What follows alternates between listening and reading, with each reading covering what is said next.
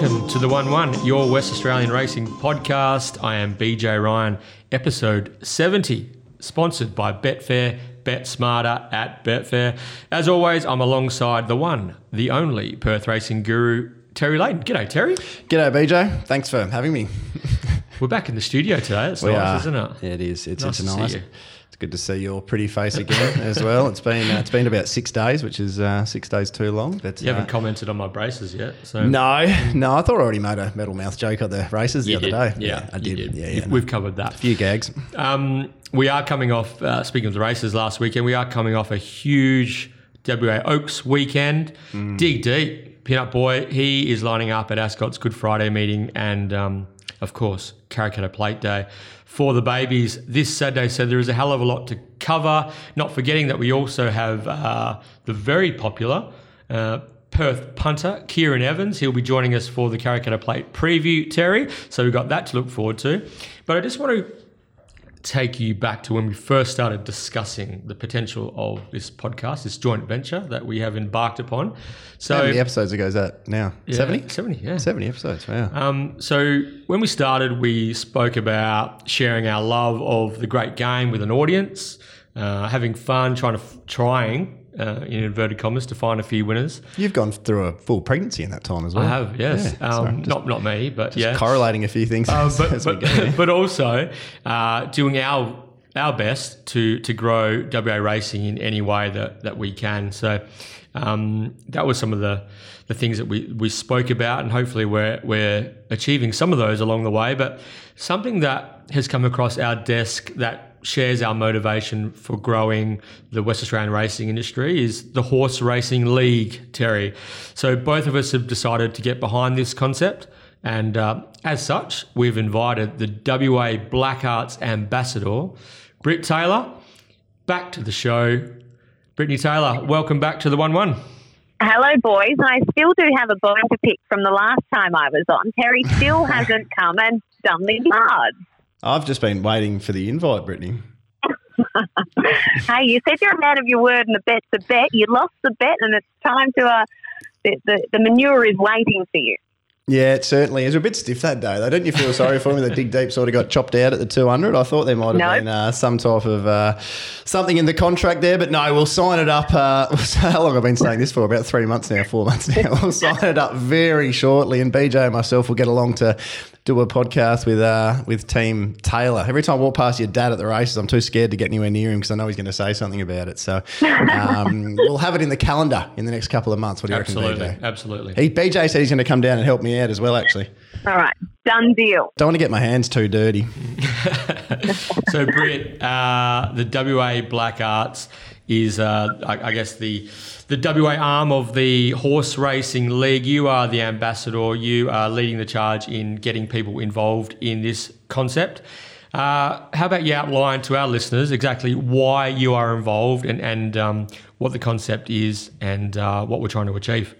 Well, I guess basically for me, it's just sort of like how you outlined is that when you have a passion for this sport, you want to see it grow and you want to see it be shared to as many people as possible. And uh, I think this is a, a really nice way to do that from an introductory sort of level with my involvement with Owners Only. I deal with a lot of people who are really, really interested in getting into ownership. And for some of those people, it's just a little bit out of reach for whatever reason.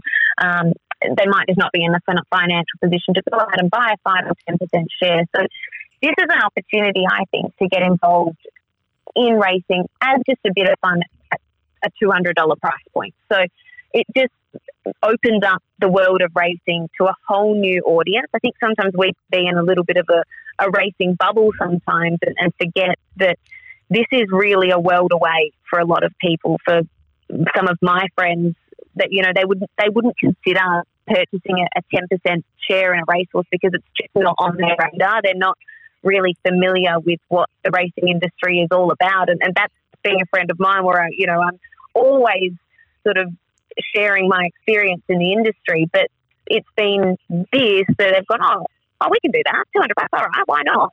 Uh, that sounds like a little bit of fun. We'll own six racehorses, and and why not? So I really like that idea is that it can bring a lot of people to the racetrack and, and turning their TVs on and, and watching the sport. So the concept is micro ownership. So most stables in Western Australia are two and a half percent uh, of of horses on upwards, sort of thing. Um, I'm sure you guys might do two and a half or five percent. With my work in with Steve Wolfe Racing Stables, he he doesn't really like anything than anything less than five percent. So it's a massive investment for people just to get involved, just even in a five percent share of of a relatively inexpensive yearling, isn't it, uh, Brittany? And then the ongoing training fees of that are um, are also expensive. So when you're trying to introduce people to the game, you need a price point and or a starting point that is um, that I guess is, is, is affordable and, and achievable. Now, before you got signed up as the Black Hearts ambassador, you decided to do a bit of a trial run with micro ownership, and you've ended up in a horse with Gay Waterhouse. Can you Yeah. outline? Can you outline hey what, what that experience has been like, and, and what you get for your I guess for the money that you've invested in in um, in that concept?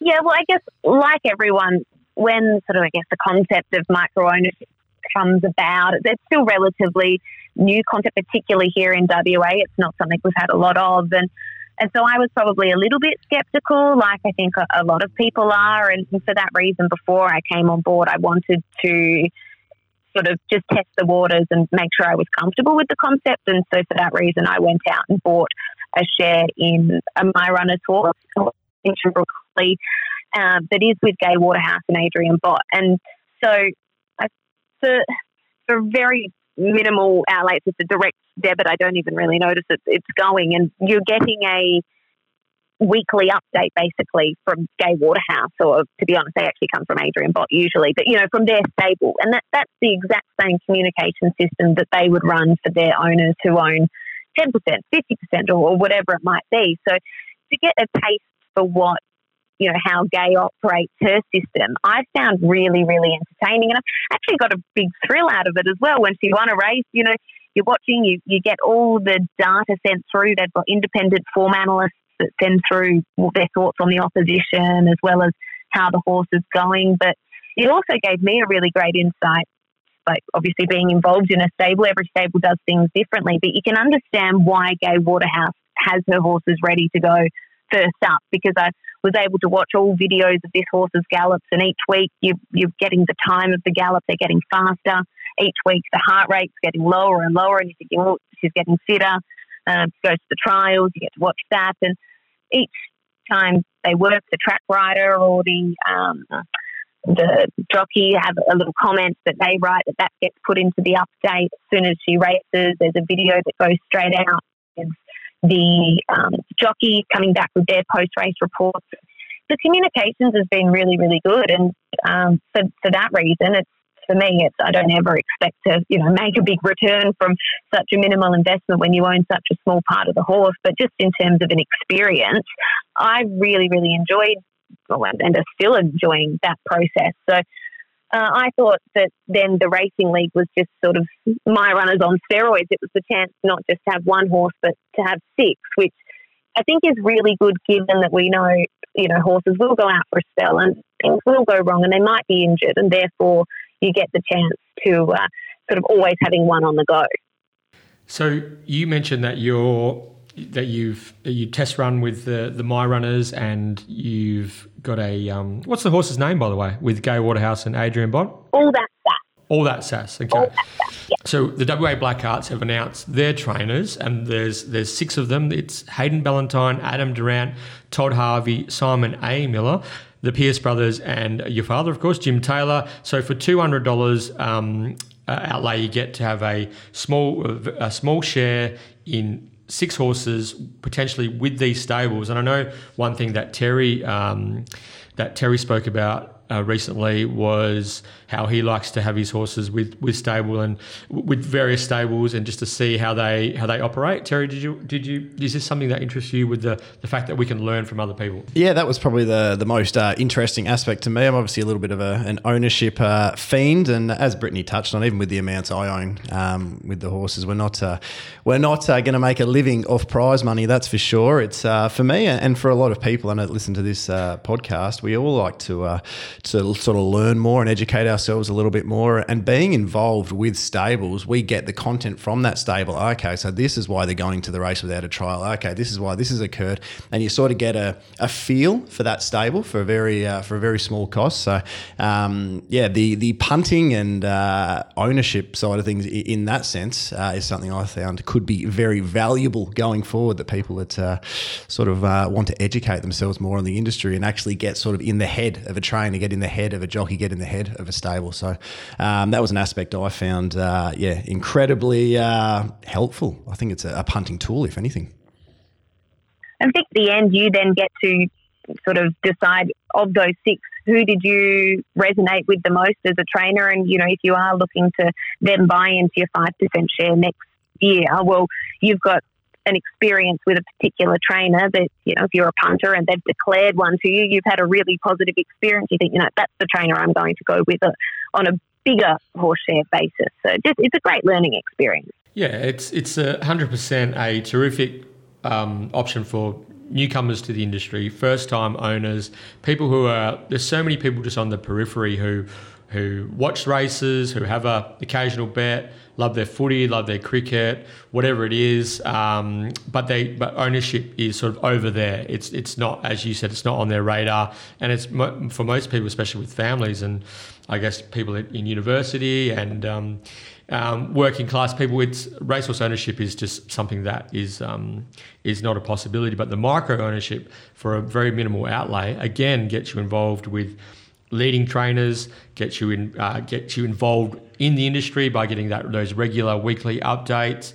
Um, you, you feel like you're a part of something, and um, you say micro as well, but yeah. it isn't really. And for me personally, it's never been about the amount of a horse I own. If I own a hair or a leg or a, a hoof, it's it's about what you're a part of and being a part of. The thrill is not any more any less if I have a lower or higher percentage of that horse, and it's a for those that have never owned a horse, it's a, it's my old man used to describe it as, as the people in the horse racing industry. We're just we're just different. We're a, we're wired differently. It's it's a different experience. Uh, it's a different thrill you experience when your horse goes around on a racetrack that you can't quite. Uh, I find it very difficult to quantify with words, to be honest, BJ. And yeah, I just encourage anybody um, that hasn't done it uh, to get involved, just to uh, just to experience that uh, that particular feeling.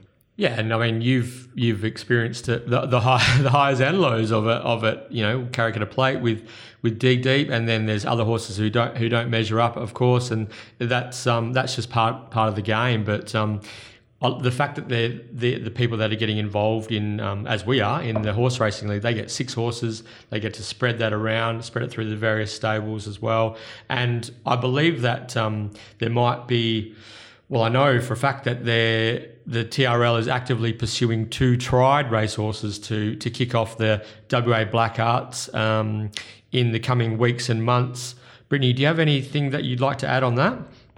Yeah, it's, I don't want to go the early crow just yet, but um, you know, declare I one. believe an announcement is imminent. Uh, I think there may even be an announcement coming as soon as today uh, in terms of the tried horses. They've they've missed out so far on 14 horses that they, they've actually been really shocked at just how hard it has been the tried horse market at the moment because they've got really, really strict criteria. So they've got a, a form expert who basically has to tick off on the horse to say, yep, this should, you know, measure up in, in metro grade. They have to be vetted. So seven of the horses that they had earmarked to purchase have failed the vets, and therefore it's, it's a big no. They're spending people's money, so it's really important to get that right. They have to get scoped, and then they also have to obviously meet that sort of right price point. You don't want to be paying overs or anything like that. So um, they've missed out on 14 horses in the last few weeks so far, and um, but they believe that there are two um, that they're very, very close to closing in on, and they'll be coming straight to WA. So really one of them won a trial last week. So there's no reason if they can't close in on that that that horse can't be here in, you know, a few weeks' time and, and basically be heading to the races very, very soon. That is that is something to look forward to. And just just imagine if if the thousand, two thousand, three thousand, or or a portion of that um, the people within the uh, WA Black Hearts, if they turn up on race day, what atmosphere that brings to to a meeting, you know, and people coming through the turnstiles, people, um, you know, spending money on course, inviting their family and friends, hopefully having an enjoyable experience. Um, then obviously, you know, the shareable content that comes as a result of that, uh, Facebook and Twitter and Instagram, people taking photos at the races, photos with their horses, uh, sharing replays of, of, of their wins, even sharing their email updates that they get from stables. Like it has the potential to create a significant, hopefully positive ripple effect, um, you know, outside of the racing industry. Yeah, I think there's plenty of positives that can come out of this. Hundred percent. So hopefully we get those two. The announcement for the two tried horses maybe later today. There is a the Horse Racing League, uh, very active Facebook page as well. Um, and so that announcement will be will be made there. I'm assuming the website is trl.net. If you're looking for more information on the Horse Racing League and and also you know the, the league aspect of it with um, WA versus the versus the other states is um, is something that that hopefully we can um, we can all get behind as well because we all love getting behind a, a sand groper as we witnessed with uh, William Pike and top jockeys and our top West Australian horses that have flown the flag on the east coast. We'll have to add the uh, the tried horses that come across Britt to the list of podcast horses, the people's podcast horses. Yeah. We've got New Hat and Dig Deep thus far. Uh, a couple others we got soft spots for, but uh, yeah, we can keep uh, the listeners updated here. I'm definitely uh, going to get involved, Britt. It's something I'm very uh, excited about. Before we let you go, I'm going to have to get your tip for the Karrakatta plate, though, Brittany. What have you got for us? Two days out. I um, I like Storm Whisper. I was really Whisper? impressed. Yeah, Mm. I was. I think I was just really taken. I, I watched him being saddled up that day, and just as a type, I was so taken by him. And then he was off obviously only 400 meter trial. I thought he did a good job to sit outside uh, his goal that day and still be fighting on. Uh, one thing that I take is that Steve Parnham got off and said if we swap the barrier, we probably swap the Mm. result. And then at the barrier draw, when he drew five, I thought, oh, that's nice. And then his gold and Pat's got Sasser underneath him. So all of a sudden I went, oh, it just dented the confidence a little bit. But I still think that uh, if um, emergencies don't get a run, he'll jump from four. And um, yeah, I I think he's a nice horse going places. Oh, I don't mind that. That's a, a good point of difference, and uh, we'll we'll get to the preview later, BJ. But uh, I wouldn't be surprised to see Storm Whisper even. Uh, I think it's a bit quicker than he's gold over the first hundred. So it wouldn't surprise me to see Storm Whisper get across uh, he's gold and find the fence, and uh, Brittany might be laughing from there. She might be just Yeah, so. just before we uh, we let you go finally Brittany again so just recapping that the WA Black Hearts is actually having a launch party which is a, a, an owner event which is coming up at Ascot on WA Sires Produce Stakes which is the 17th of April it is up in the directors lounge at Ascot Racecourse which is just about the best place to be on course. There is information available on the um, the Horse Racing League Facebook page, but also I think that we are going to be running a competition, Terry, to be giving away some tickets to the launch party starting to with today's episode. So we'll, more information on that will uh, be passed on throughout the preview as well. But just recapping that launch party for the WA Black Hearts, Saturday, April 17, and no doubt, Brittany, I know you're a busy lady on race day, and I'm sure that you'll drop in at some stage to um, to fly the flag. Yeah, I'll pop up in between races for sure. Absolutely. Well, we appreciate your time, Brittany, and uh, yeah, we are right behind this concept at the One One. Hopefully, that we can continue to to grow West Australian racing in the best way that we can. Great to have you guys on board. Thanks, Brett. Thanks, Britt. Thanks, guys. Okay, it's time to partner with Betfair and preview Karrakatta Plate Day. BJ Ryan and Terry Leighton here. We're recording the 1 1, your West Australian Racing podcast. It's 10 past 11 on Thursday, the 1st of April, April Fool's Day, everyone. A huge Easter weekend awaits. We have uh, Ascot and Kalgoorlie, both on Good Friday. We are back at Ascot the following day for Karrakatta Plate Day.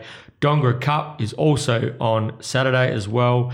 Albany Cup Day on Easter, back on Easter Sunday.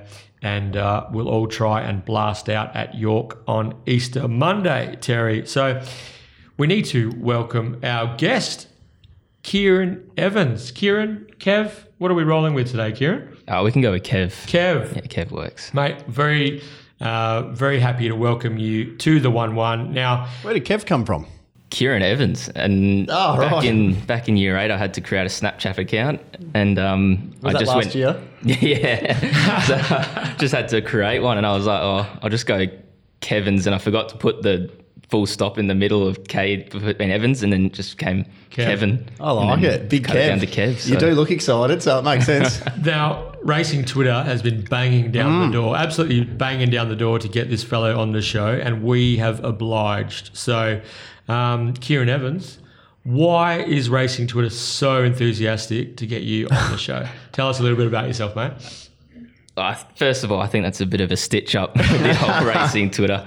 Um, as you would have seen, I po- Inundated. I- yeah, you see, I retweet a lot of memes, like a lot of memes, so it's a bit of a laugh. But um, no, look, just a bit about myself. Um, got into racing probably towards the end of year eleven, going into year twelve, partly with my friendship with Lockie. Um, Lockie Taylor. Lockie Taylor, yep. Um, so, you know, we were playing cricket and footy together. And as I started to get older, I started to spend a lot of time with my uncle, who's quite involved in ownership over East.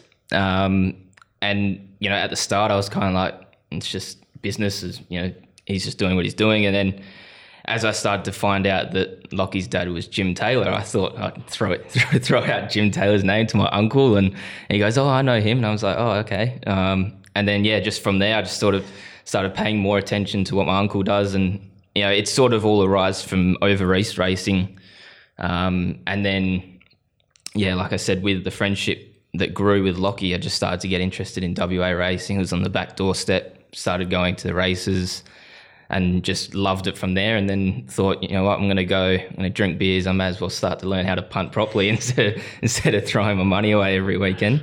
Um, that sounds very familiar. um, so yeah, from there I just started to grow my interest, and then um, with a bit of contact with some guys over east uh, through Rant Racing, I basically started to pick up a whole lot of stuff, and then my friendship group became with like uh, Scott Embry and Taylor Cortland and Callum Robson, and um, yeah, and we all just punt, and and that's just my lifestyle now. So Callum's uh, flying with the the greys The as well, greys, isn't he? Absolutely uh, low fly. I think he's chucked his stats up this morning, and um, geez, he's got to be one of the better uh, or more profitable tipsters to follow out there. Just get a little free plug in for Callum here while we're Yeah, at it. eh? yeah. So I'm actually going to. We We were might get, a, discussing get a free subscription. I was well. to, well, I was going to say, if not, I'll probably. Uh, I'm thinking about. So I don't sign up to any subscription services or anything, but it's uh, just about sold me his success. So yeah, he's um, going he's going well, but it's not hard to tip, you know. S- Early speed box one and box eight every now and again, is it? So a Little dig as well. Now you, you this is your one one podcast debut, but it's not your podcast debut. Hey. I'm pretty sure I saw Kev on a Rant Racing uh, podcast one time. Is that correct? Yeah, that that is correct. Um, I do a little bit of work with them just from the WA aspect because I think they're trying to grow into different industries and all that sort of stuff. So I thought I'd offer my little expertise as best I can. Um, you know, it's it's funny speaking with guys from over east because a lot of them just focus on pike. As, as you see on Twitter, it's just all pike, pike, pike.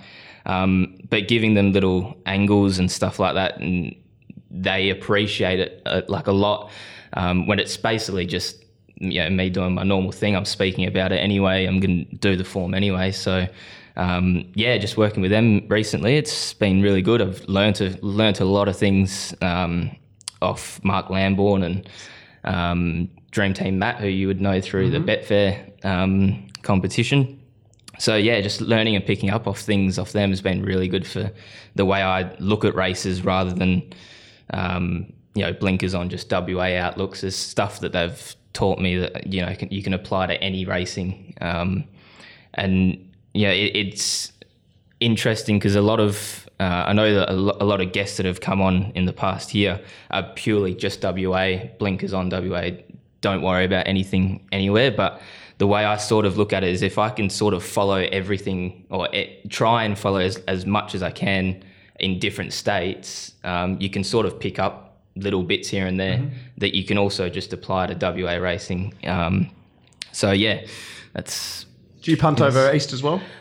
little, Yep. um, not as much as I used to, um, but I do I do enjoy a little dabble here and there. Yeah, okay. It's, um, it's hard not to. Some Mm. Are you are you a selective type of punter where you'll punt in two or three races a day or one race a day, or are you sort of a, a play most uh, most races type of? Um, look, I I'm I am one that can advocate for turnover being up every now and again. Um, all about turnover, but um, no, I, I do normally try and nullify it down to you know three or four races in a meeting um, where I'll have mm, a proper like bet or something like that, and then there's some times where you get to a race and you go, well, I I like this, but I'm not overly keen on it. So, but if it wins, I'm just going to be so pissed off with myself. Um, it's one thing that I'm trying to work on with betting is the mental aspect of it, um, where you kind of just got to let those sorts of races go.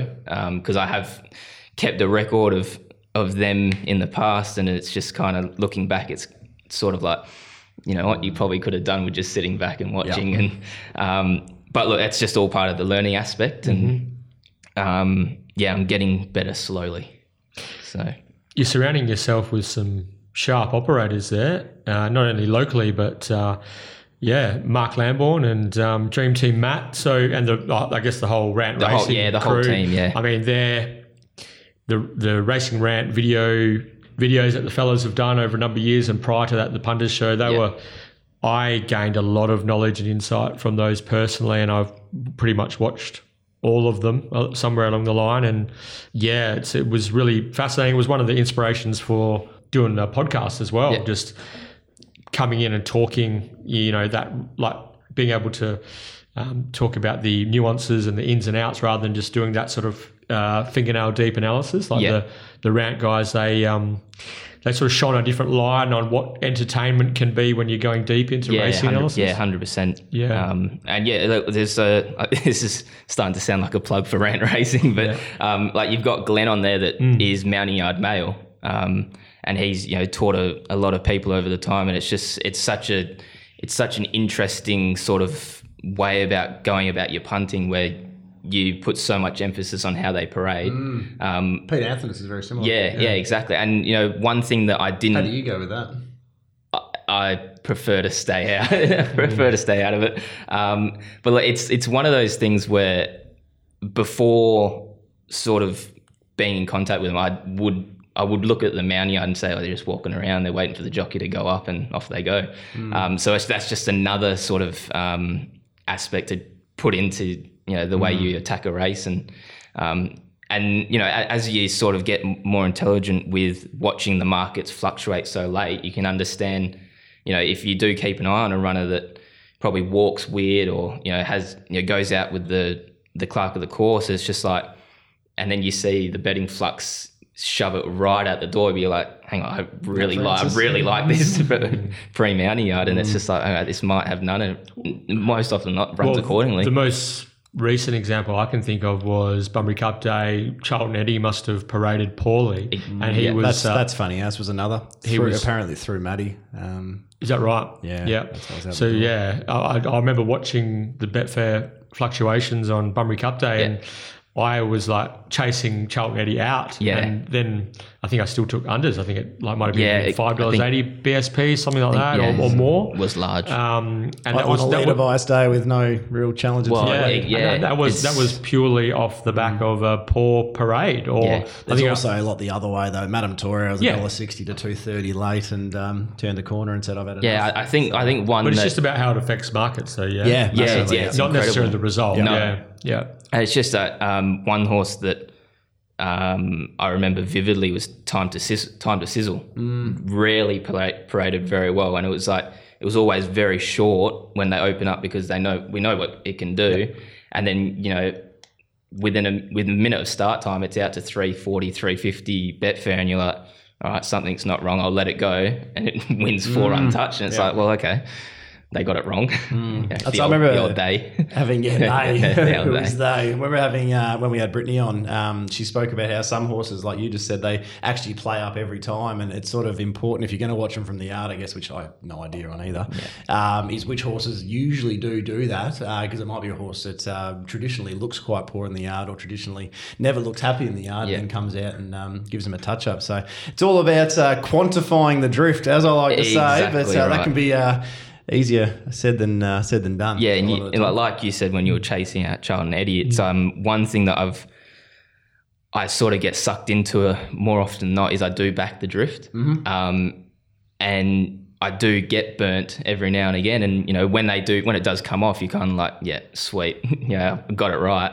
But then when it does drift, you're like I probably should have stopped the first and second time. swings and swings and roundabouts. Yeah, exactly right. But um, but Kev, you are a regular race goer, and it's clear that you absolutely love it. Yeah. And um, as evident by the fact that you're you're a participant, like you're there, you know, often um, punting, and um, you're active on Twitter and all that sort of stuff. But um, last Saturday, I uh, actually watched the Oaks with you and Yes. Lockie Taylor, and um, we sat in bewilderment as Lunar Impact just kept kicking, and uh, one of the great upsets, really. Um, I think it was almost hundred dollars on The uh, only Bet, horse, on the, the only starting price. horse on the rail to give a kick. Is that right? Well, the only horse from my memory, at least, in my reviews, the only horse to give a good kick on the rail like that, it was um, theatre.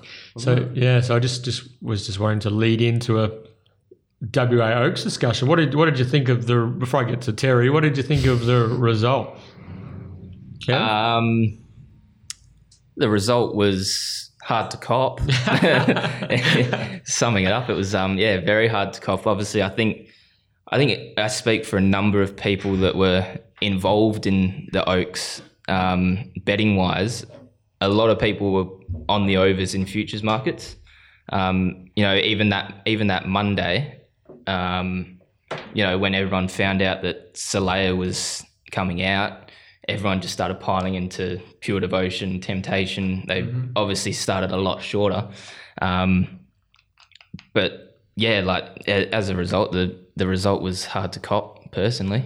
Um, so it's just, but it's just again one of those things where you get burnt. Talk us through your emotions on the day, Terry. Uh, well, have we? I don't know if we explained. But I had, I'm a big. Basically, futures are my biggest uh, outlay. I'm very confident with the futures, which not many people are. So I'll bet X amount of race. I'm happy probably betting about four times as much with futures racing. Can often burn you. You don't. You get to the race with no runners or whatnot. But um, I was uh, guts in on. Um, Pure devotion as a big result, at an average price of about three seventy. Um, I had temptation money back at eight bucks square on the race. And I'd had my third bet um, was a big bet on Lunar Impact to run a place at an average price of 24 bucks. Um, so look, I was I was okay with the result. Was a profitable race, and we were happy with the result um, overall, I guess. But uh, yeah, it was at the hundred. however, However, Pure Devotion was the big go, um, and would have been a massive result with the uh, with the one two. So I, um, yeah, I, I, remember walking back to the table afterwards, and I was just. I was in like a bit of disbelief, like I was in shock to some degree that that mm. just occurred, and everybody is texting me, and all the like the bowlers I used to get on Lunar Impact because we, we started at forty one dollars a place and we mm. backed it down the whole way through. Every single one of them was messaging me, going, "Geez, I hope you had a fill on the win elsewhere. I hope you had something on the so win." So tell the listeners, ha- did you have a dollar on the win? Zero. Not one And that's very unlike me as well, because I think I marked it about thirty-five dollars the win. Um, so that's very unlike me not to have something on. But uh, I was convinced those two would clear out, which they sort of did. Yeah. Um, just one of them. Oh, they didn't. In the end, no, they didn't actually. It was only probably two lengths back to the rest. That wasn't as big a gap uh, to the remainder of the field. I think the two class runners sort of came together, but uh, no, it didn't. Allow for the um, the toughness of the Mario Delena owned uh, Lunar Impact. So yeah, no, it was uh, it was theatre, the theatre of racing, and um, yeah, we'll do it all again this weekend, I reckon. Yeah, absolutely. And David Harrison and Jason Whiting com- will combine again for the uh, favourite in the Karrakatta Plate, which we will preview in time. Combined for a couple of feature race boil over winners recently. The Pinjarra Sprint Cryptic Glove. That's true. Yes. Um, that would have been about 60 bucks, 70 bucks, Betfair SP. Is that the only one? In my mind, Jason Whiting's ran a couple anyway. Yeah, he's uh, definitely uh, he's a big race rider at the moment, Jace. He is a big race rider. So, uh, congratulations to everyone. And I guess the other, the other talking point was the Melvista Stakes. We had uh, Western Empire won his third uh, black type race in a row en route to the WATC Derby. Outback Jack sort of gave him a bit of a bit of a run for his money, and um, but there was a little bit, I guess, that we probably need to discuss in terms of the the tactics in in that particular race. So. Um, I think on course, I think a lot of people were um, post race anyway were questioning. during the race they were, and a lot of Oh, people. sorry, during- were, were questioning how William Pike managed to extricate himself off the uh, off the fence after being leaders back um, during the first portion of the race. There's a lot of fairly, um, I don't know any names, a lot of fairly uh, astute minds in punting and a fairly astute names in punting have been around for a very long time saying, what did we just watch? Like, what, what just happened? So I think that has to be looked at as there's two ways to look at it. Um, financially, the best part for me is I, I didn't bet on the race, so I um, it didn't affect me what, what had occurred. Um, so it doesn't really uh, bother me in a, in that sense. I'm not talking from my pocket for once. There's a first for everything, Keiran, Kev. Um, but Clint. Maybe his thought process could have been if I can tug the back of Western Empire, I can get second here. So, sorry, I forgot to lay out exactly what. Oh, so happened. yeah, so mid mid race, uh, Western Empire had the back of my friend Paul, as we alluded to in last week's podcast, and said it's the way it maybe gets beaten is Paul stops dead as it did at the 800, as we suspected it probably would. The horse in the breeze, as you said, BJ be outback Jack gives a kick. Um, and Western Empire just gets a um, gets a bit too far back in a six horse field. It was unlikely, but that was the way it was probably a checkered passage. Yeah, that was how he was probably going to get beaten. But uh, Clint restrained from the one one Aboard, uh, he aboard? off we go, Yep. and um, and said to uh, said to Pike, "You have my spot in the one one. Let him get off the fence, off the back of the tiring runner." And um, it just looked, uh, just didn't look good for Didn't racing. good, no, it's- when you got a dollar thirty pop in, a, in an awkward spot, I think um, I think shooter McGrady would have been smart enough on Outback Jack to probably keep him tight in that pocket as well. Clint is a pretty uh, strong jockey; he could have kept him tight in that And pocket. they, they weren't going that that fast. No. anyway. They, were, they were walking. Yeah, exactly right. So, and, and it could have made the race really, really, really interesting. But he let him out probably with the thought process he can tack on and um, and it'll bring him into second place. But um, geez, it's uh, it wasn't a good look for racing, was it, Kev? No, yeah, it wasn't. It was um, certainly questionable. I mean, you like you you see it time and time again that Pike gets himself out of sticky situations as it is. Um, and you know, most of the time post race, a lot of us punters just go, "I mean, how the hell's he done that?" Right? But when you've got so many people post race saying the exact same thing, like Gift wrapped. yeah, it was a bir- he, he basically got a birthday, and it was kind of like, here, have this. And um, look, the horse is, pro- is probably too good for him anyway. Yeah, probably. Um, yeah. But, But it, it didn't need the one-one. yeah, It didn't need the No. one-one. But that's it shouldn't. It's But- not result orientated. In No, this it's not. it's um. That's exactly right. The the the the, ro- the decision making process is questionable. What else is questionable is there was no mention in the steward's report. yeah, that's that was the That's- worst part. Surely for that's me. that's not good. That enough. was the worst part for me. At least question him and ask him, and then Clint might have said, "I wanted the back of the thing to try and run second because we think it was least just ask the question. Fair enough. That's, you know, that's, that's Um, all. and- just ask him. yeah, and I mean it's it's because um, I mean with my following of East Coast racing, questions are asked all the time. Mm-hmm. Like you always see it, and then you know you, you go through and you read it, and you go, yeah, they didn't really have to ask that question. Yeah, Um, hundred percent. Yep. But when you, but then at the same time, like if they didn't, you'll be like, oh, they probably could have asked the question. So it's kind of like a, Yep. it's a, it's a lose lose situation for stewards. But on this occasion, they really probably should have asked the question of Well, I just don't understand the decision making. It was, I mean, it was in, it was an incorrect decision. Yeah. Yeah, exactly it was right. It was tactic, tactically unsound. Yeah, I'm not You've got the dollar eighteen pop leaders back, and like it wasn't as if off we go was hundred to one. It was like it was third fave. You know, Yes, six horse yeah. I mean, it couldn't win, whatever, but still, you got to you got to do the best thing by your horse. Yeah, agree. And give your horse every possible chance to defeat to try and manufacture a way of defeating the odds on pop. And Yeah. by I don't know, maybe, maybe he was just content to race for second. I'm not sure. But Yeah, I'm at more least upset ask as as Kev just said, I'm more upset at the stewards than, than Clint as well. I mean, everyone on track, as and you said, everyone, we're all talking about it. Everybody is talking about it. It's impossible to miss, and um, not a question's asked. And then th- they're asking questions on all the like the wrong races where a, a jockey is a bit too like impatient. They they asked they they pulled Mitch Pateman in for his ride on Platinum Bullet Yeah, last do you- do you know I they- watched that again, thinking, gee whiz, there's not much in that. And then Kyra Yuill on Pure Devotion, yeah, she waited a bit long to go, but I mean, Pikey waits that long to go every time. Kyra's probably Yeah, got that in his mind. They probably said hold I, up for a run. I didn't mind that. The Mitch Pateman thing was interesting on Platinum Bullet. It said so for the listeners out there, if you haven't seen the replay, Pateman ends up three wide, no cover from gate four, right? So the questions the questioners uh, was asked about his ride, and and then they the stewards in their wisdom said, in future we we would prefer if you um, Look for gaps. no, if, if you if you covered less ground in running,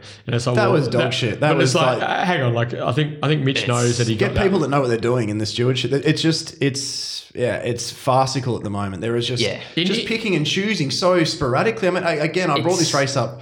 Sorry, Kevin. No, it's, it's an interesting comment from them to make, especially when Mitch has had success on the horse before. He knows exactly how to ride her, and he, he got off straight away, um, from my understanding, and he said to the connections that um, he he basically sacked himself on her. Yeah. Um, so I, th- I feel like that's why Pike's on this weekend. Um, he just said, "Look, I just can't get her to go at the moment," um, and so he obviously knew that um, she raced below her best, but. You know, I mean, that sort of question from the stewards, like, we prefer you to cover less ground. Like, hmm. I'm sure he's What- aware what of that. yeah, exactly. I'm sure Oh, he's aware of that. 100%. So like, yeah, he probably. And the thing is, is that it. To, to wrap this in a bow, they pick up Mitch on something like that, and all, all that's happened is he's jumped from four. There's two horses inside him. They both kicked up and held the exact same spot, and he's got left three wide, no cover. Yet they don't ask questions about the Melvista on Saturday. Like, I, it just doesn't make sense to me. Nothing makes sense what the stewards do. It's a, uh, yeah, no, not big on it. Again, watch the race at York a couple of weeks ago. Uh, Lalo versus uh, Lexton Gambler. No one's going to Nar- look at a five horse. Narrogin, yeah. Narrogin, Narrogin. sorry. Um, if that, yeah, if there wasn't something up there, then well, yeah, um, the stewards might listen to the first part of this podcast, and hopefully that's the bashing over. But I'll um, I'll be bringing something up in race two. okay, about good. I look well, forward so- to it, Kev. Well, we look. It's great to have Kev on the show, and um, we uh, uh, have yeah, we've got to know him a little bit better, and uh, looking forward to getting stuck into this preview. But before we do, Terry, what about our sponsors? Our sponsors, yes. Uh, who are our sponsors, BJ? uh, let's make sure we stay tuned throughout the show for info on how you can enter the Mundaring Hotels WA Racing Mastermind and the Market City Meats Get Out Steaks competitions. And do we have a uh, competition for the uh, the racing league? We're giving away a couple of tickets to that uh, all inclusive um, party We on are. the seventeenth of April. Correct, Terry. That's the WA Black Hearts launch owners events. Saturday, April 17, up in the Directors Lounge. You ever been up in the Directors Lounge, Kev? I don't think I've had the pleasure of yet. So, um, You just caught him with a mouthful of pretzel. Uh, Terry, I don't know if you've been up to the directors' lounge. Have you post post Karrakatta perhaps? But um, it's uh, quite a uh, quite a spot to watch the races unfold from at Ascot Racecourse. It is the best of the best up there. So we are giving away two tickets to the WA Black Hearts launch party, and um, we will discuss this prior to the Karrakatta Plate as well. So I think what we're going to do is we're going to ask our listeners to tweet us who they think will win the Karrakatta Plate and a Betfair starting price as well Two decimal points. Two decimal place a point. So this is similar to the uh, Betfair merchandise competitions we were running that most people will be, most of our listeners will be familiar with, but we will. Uh, we will outline this again closer to the Karrakatta Plate. But what we're going to be looking for today is the winner of the Karrakatta Plate, a Betfair starting price, and if you are the nearest to pin, then you uh, will get two passes to the WA Black Hearts launch event, Ascot Racecourse, Saturday, April 17. Yes, I. Uh, you'll be able to be on course to watch Be Optimistic win the um, Sires. Very good. Yeah. That's, can you bet futures? No, Sires yet? No, there's no, uh, noms for that until the, the week. I don't think so. Okay. No, no futures for Sires. Okay, we can't uh, we can't get involved at this No. Mm. early stage, but put that in your black book. Punters, be optimistic. Of course, is uh, going around at Ascot on Good Friday, unless there's a scratching and she may sneak into the Karrakatta Plate field because she's currently crossed. first emergency. Kev, Terry, it's time to start our Karrakatta Plate preview. Let's get cracking.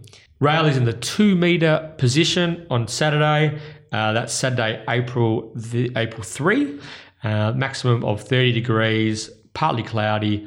Um, I think we've got easterly winds turning southeasterly during the afternoon. Good for track. Um, what are you expecting out there at uh, headquarters on Saturday, Terry? Uh, two meters should play. Should really play on pace. Um, yeah, you would not want to be coming from too far rearward unless there's a really suitable map. But um, in saying that, we're about to touch on them all. There are a few maps which I think could be really suitable for horses out the back. So um, I definitely feel that if you've got a nice horse who can settle in the first couple or, or lead, uh, you're going to be advantaged. Advantage. Very good. All right, let's get going. Race one is the Tab Touch West Speed Platinum Autumn Series, heat number one. Uh, this is at 12:23 p.m. So the first of nine at 12:23 p.m. Thousand meter event, and um, we better welcome our guest Kev. Yeah, kick Kev off, Kev. Evans. What have you got for us in this Kevins. uh, Kevin's in this uh, West Speed Platinum heat? All right. Well, um, do one of you guys want to touch on the map first? Well, the map looks uh, sticky. I uh, it looks sticky to try and um, to try and sticky. A bit of Snoop Dogg just uh, appeared. Uh, it looks sticky to try and get it bang on. Uh, stack of speed though. Um, it's Tiffs and Bosnip. Yep. Round the point to me look the three quickest with the way they're drawn. So maybe um, it's Tiffs can get across Scooter's machine, or I think we'll find the 1000 a bit zippy to hold the front. Um, Bosnip goes quick enough. Round the point might be the quickest of the lot on its day. Yep. Um, so it's it's sticky, sticky, icky, icky uh, up front there. Pink and grey from 10 will only roll forward. So you'd think uh, Chrissy Parnham will lead up a three wide line or a four wide line. Even, geez, it could be. Yeah, a- well, City Circle might be three wide, no cover. The yeah, it could be. event. I think Yeah. City Circle will. I think Chris Parnham, Neville Parnham will be smart enough to let the rest go and try and tuck in. Um, with all that speed there, might be able to actually find a really nice spot in a three wide line, actually. And um, probably leaves Pikey on due west, maybe three back the fence potentially. Uh, it can go quickly early, though. I may try to hold scooters out and yeah. get the leaders back. So there's a lot of ways it can eventuate. See, I don't think we want to go too deep in that sense. Um, requisition's been flying, so there's no reason it can't jump out and hold a spot too. But with all that speed in there, probably ends up three pairs back, one off. Yeah, it, it was first out the other day. I think requisition wasn't Yep, it? and previous start sat in the breeze when uh, Miss Kentucky um, gunned him down. So, um, yeah, sticky map, I reckon, Kev. Yeah, co- abso- absolutely concur with that. Um, look, with the amount of speed in the race, like you said, I came into the meeting going, you know, on speed's probably going to be favourable. Um, probably, you know, forward of midfield, you probably want to find those sorts of horses. But with the amount of speed in this first race, I'm landing on requisition, um, and I'm relatively keen. Like sh- she He. uh, he, sorry, yeah, he, he seems to be just one of those horses in this race, which is a horse for course. 1,000 meter horse, out and out. Last start was huge, three deep, no cover. Um, when obviously being beaten by quite a smart one in Amacinas, um, who's since come out, won again on Saturday. Miss Kentucky's also gunned him, gunned him down, and then won again since. Both, you kind of look at those two horses and you go, what would those two horses do to this field? I think Right. Western Eyes won after it beat him Think- as well. yeah. So Yep. So you know the form's on the board. He was massive last start. Um, it's a you know this might be a little bit rough on Lucy, but I think this is a positive jockey change with Brad on. Um, backing grade as well. Enough speed to just suck up in between and get one last crack at him with what looks like an ec- economical run from three. So um, yeah, landed with him on top as quite a convincing favourite. Um, he's, uh, he's about 360 at the moment. Plenty. yeah. So yeah, look, I had him 290, but I will I will declare that I'm still learning learning prices and um and sort of changing a few things to try and get the right balance. But yeah, that's the way I've got it. Um, I thought it was interesting. No trial from Due West. Um, it, you know, No pie course, isn't it? yeah, and you know, Jason Pateman, he does normally trial them, but they're usually like just a soft trial and just like I, I clearly remember um, before Noble Lawrence's first start, it was one of the softest trials, and Yeah. that they seemed to find it just before uh, that race and ran on um, super for third on its debut. But It's probably um, ready to go, I'd suggest. yeah, I, I would say it's fit enough. Um, from barrier one, does Pike kick up and try and go box seat or Mm-hmm. something like that? Um, and then, yeah, I found it interesting. Scooter's machine was the first time at a thousand over his 37 race start. Yeah, it looked odd placement back to, from the 1400 back to the 1000 for scooters. This this deep into a prep as well. The, the sprinter you'd think would be a little bit out of those uh, slightly older legs. Only six actually. Scooters probably shouldn't give him old. That's a bit harsh, isn't it?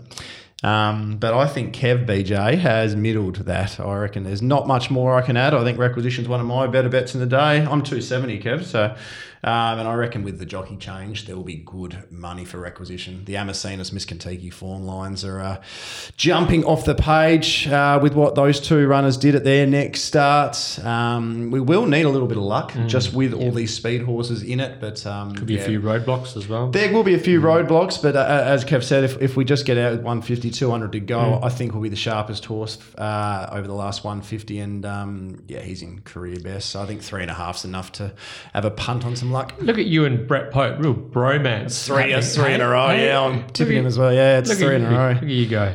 She's Um, Enchanted was probably a, well, it was a good thing licked, I reckon. Yeah, yeah, well, through that. maybe. Um, yeah, uh, yeah. Flip of the coin for me. I, I really liked you uh, requisition as well, but I've ended up going for the Wizard Pikey G West. If he can just bounce this this mare out, get to land, get to try and hold that leader's back position, What do you reckon leaders, what do you reckon will lead? it's tiff. Yeah. Is that a back you want to be on? That's that's that's the first thing I came up with as well. with- It'll it'll get him to the it'll get him to the to the straight top of the straight. Just need, does its stiff lay out? I didn't actually go deep into that. Hmm, good question. Yeah, There is one thing about its TIFF I've written down here. It'll be winning a maiden very soon. Yeah, Um, I thought it was interesting to come to this sort of race. Following the Petit La Femme sort of uh, Yeah. methodology. yeah. Yeah, but um, I certainly think that Saturday's probably not her day, but um, follow her going I'll forward and up she'll the be punt winning. if she wins on Saturday, I Yeah. reckon. All right. So, uh, yeah. So Not as diplomatic. uh, yeah, if yeah, r- regardless, I've gone for Pikey. First up, Due West. Uh, this horse has won four races, all four races, ridden ridden by who? Terry. Pike, yeah. W Pike. So this is a Pike special. This this mare. Uh, last preparation, one at uh, where are we? Kicked off its preparation, was beaten 2.7 lengths in a 1,000 metre graduation behind Cheston Flyer. Second in that race was Riverbow. Third in that race was Miss Frost. Sixth in that race was Zeeble. Good form references there. Then uh, ran second at Ascot behind Cocky Joy, who we'll be talking about later in the day. Went to Bunbury, beat its stablemate Indigo Blue, and its two Ascot runs uh, following that were both good. Watch that um, Indigo Wild replay for Indigo- what did I say? one Indigo- Indigo yeah, Wild, Watch yeah. that for one of the best uh, rides you'll ever see from 11 as well. That was yeah, that was a peach from Pike. Uh, admittedly, the two last two Ascot runs prior to a break were both 1200 meter runs, but I thought she was she was pretty good under the circumstances. Has good starting price profile as well. She was five dollars fifty in a race that contained excellent dream last start.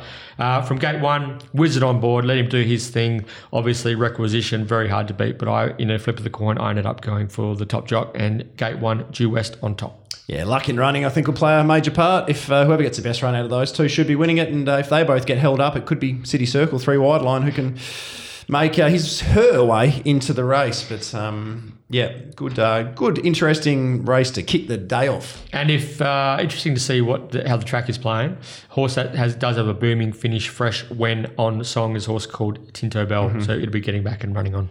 This is one of those races where even though we, we should be, it's early in the day, there's an easterly, it should be whoever leads wins, but I don't think the race is set up that way. Yeah. So um, we'll learn a lot. If, if it's Tiffs gives a big kicks in front of the 50, you'll know you it's going to be very hard to make ground all day.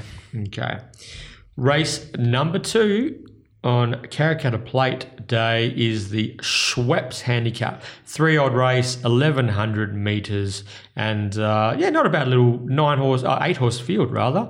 There's um, you know, these aren't the best of the best when it comes to our three year old sprinters, but there's some up and coming types, different form lines, a couple of first uppers as well. Guru, I'll throw to you. What did you end up? How did you end up playing this particular race? Well, this is a this is a cracking race for opinions. I'll quickly ask the two of you. Who did you mark favourite, just in a word? Icy Red. Who'd you mark favourite? I see red. I see. Okay, most will probably mark I see red favourite. Fair enough. I mark Spice Delight favourite, a, a lengthy favourite. Um, I with I see red, I see red. Um, and I know Luke's listening. Just text me actually saying that Zeebel's immoral. Um, will knock off clairvoyance on on on Saturday as well. I think he might have been joking. Um, but I see red's last victory, uh, big margin, um, blah blah blah. But the, the way that race was run, I'm not I'm not using that as a form reference. it's a barrier all. trial, yeah? It was a barrier trial at best. Uh, previous two efforts I thought were only fair. Even the run behind Island Charm before that I thought was only fair. So I'm, I'm, I'm, I'm just going to have a little knock on IC Red, IC Red, despite the way that uh, should be finding the back of Spice Delight. But um, I marked this. I marked basically, I think, five horses within about two dollars fifty. Gave Spice Delight favouritism on the uh, just from the fact that she will be in front. Um, she ran 55.84 in a recent trial and still under a bit of a hold. And the prior 600 metre trial um, before that one, she uh, finished alongside Rain, Rain God, God, who they yep. absolutely belted in betting on debut and got the job done. So, um, look, I'm not not tipping her with any degree of, of confidence um, in the slightest, but um, yeah, I think she's what is she at the moment, 750 or so.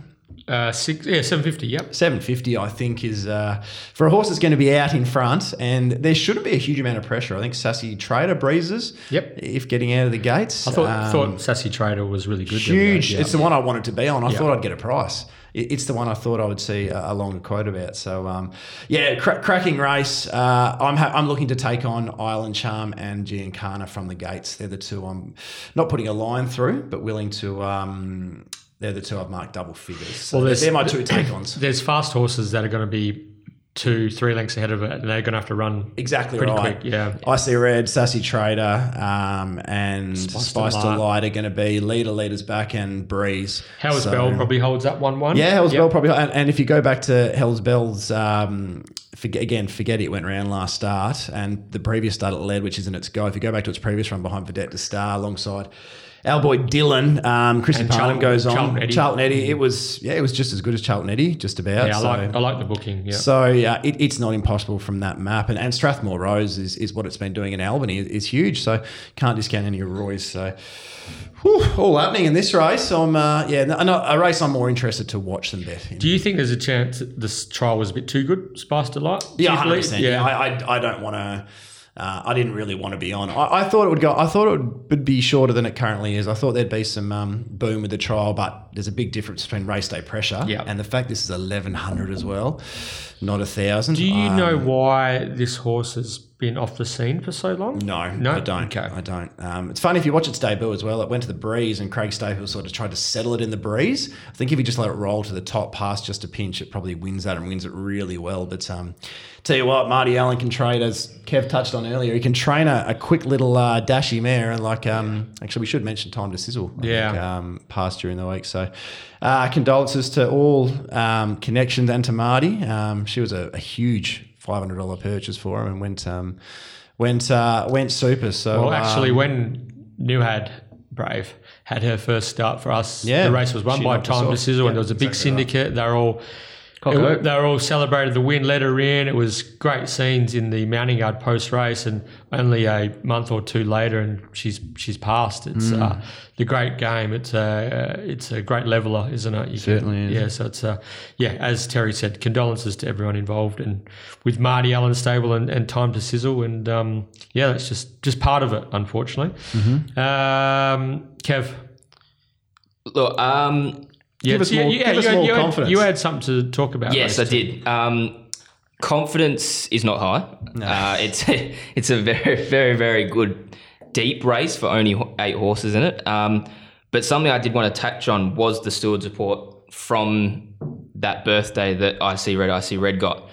Um, Hell's Bell from barrier one was supposedly commenced awkwardly, but I what watched the race. That's what it says. Oh. I watched it at least five times to make sure I wasn't seeing things. I was looking at the wrong colors. It jumped out in front of them all and was strangleholded Yeah, heavily, back. heavily restrained. Yeah, How do you get away with that? Like, how can you write that in the steward's report? and it just it it leaves me what does that even mean? Commenced awkwardly. Means- When you re- when you read that, what do you think it means? oh, I'm just watching it now. Just uh, Sorry, yeah, I, that sort I've of seen stuff. it, but I didn't realize it said that. That's um. Oh, come and grow up. So it's it's it's jumped long neck in front of everything else. Yeah. isn't it? yeah, yeah. and you know it's strangled back and icy red icy red's take i mean mitch has taken advantage of that hell's bell being strangled back and he's just gone to the front and had the biggest birthday i mean they didn't go mm-hmm. fast i mean Miss he Vasari sort of just expected yeah, they- to. Yeah, Miss Vasari went back as well. yeah I think and they went horribly horribly slower than it benchmark. was mm. and it, and then after they said commenced awkwardly, they've gone. It raced keenly throughout the early stages. I wonder why. it just wanted. It just wanted to go, um, and it just yeah, it just has me baffled. And I I don't know if it was maybe just writing to instructions that they didn't want to lead because of um, how she sort of died off. Um, Desperate not to lead. That's the way. That's well, the it's way what it looked. Yeah. Um, but at the same time, if you can, you know, as a trainer, you can give your um, instructions, but then when it ha- when something like pans out like it did and it jumps in front, just I think you just got to like cop it, don't you? Um, But also, like, what what's wrong with just making the horses drawn outside? You just like earn the lead. yeah, ex- You exactly. You, yeah, you might not want to lead, but something else is, is going to cross you, and if they're not going to come across with speed, you're just going to end up there anyway. Yeah, so exactly. rather than like restrain heavily from like the first one or two strides, Yeah. let it find its feet and let something work past you. Do a bit of work. Yeah, so I think the stewards need to have another look at that and maybe reopen in the race and. Um, Good luck. Good, luck. luck. with. Yeah, probably, good luck. probably watch the replay again or um, improve. Um, Just be better. yeah, just be better. Um, but look, um, the way I sort of saw this is that from um, with Spice Delight in one, she'll bounce out, she'll lead. Icy Red will sit outside lead. Um, I'd be surprised if it didn't pan out that way. Um, Sassy Trader will work across as well, but I loved the run of Sassy Trader like last start, but then I sort of have a little conviction on it from the way Divine Pair came out next start and sort of just you know got got out hit the line hard, but it was just kind of like bleh. Apple, Apple Schnapps went poorly yesterday too from that same line. So I've just got a few convictions on that as a race. Um, our boy Dylan's obviously got talent. We know that. Sassy Trader's got her uh, his fair share of talent as well, but it's just a little meh for me. Strathmore Rose, I imagine that'll be the Roy horse that probably goes forward. Um, it, I'd be surprised if they didn't if he didn't send one of them forward. I don't think Island Charm over 1100 will have No. the pace to go with those.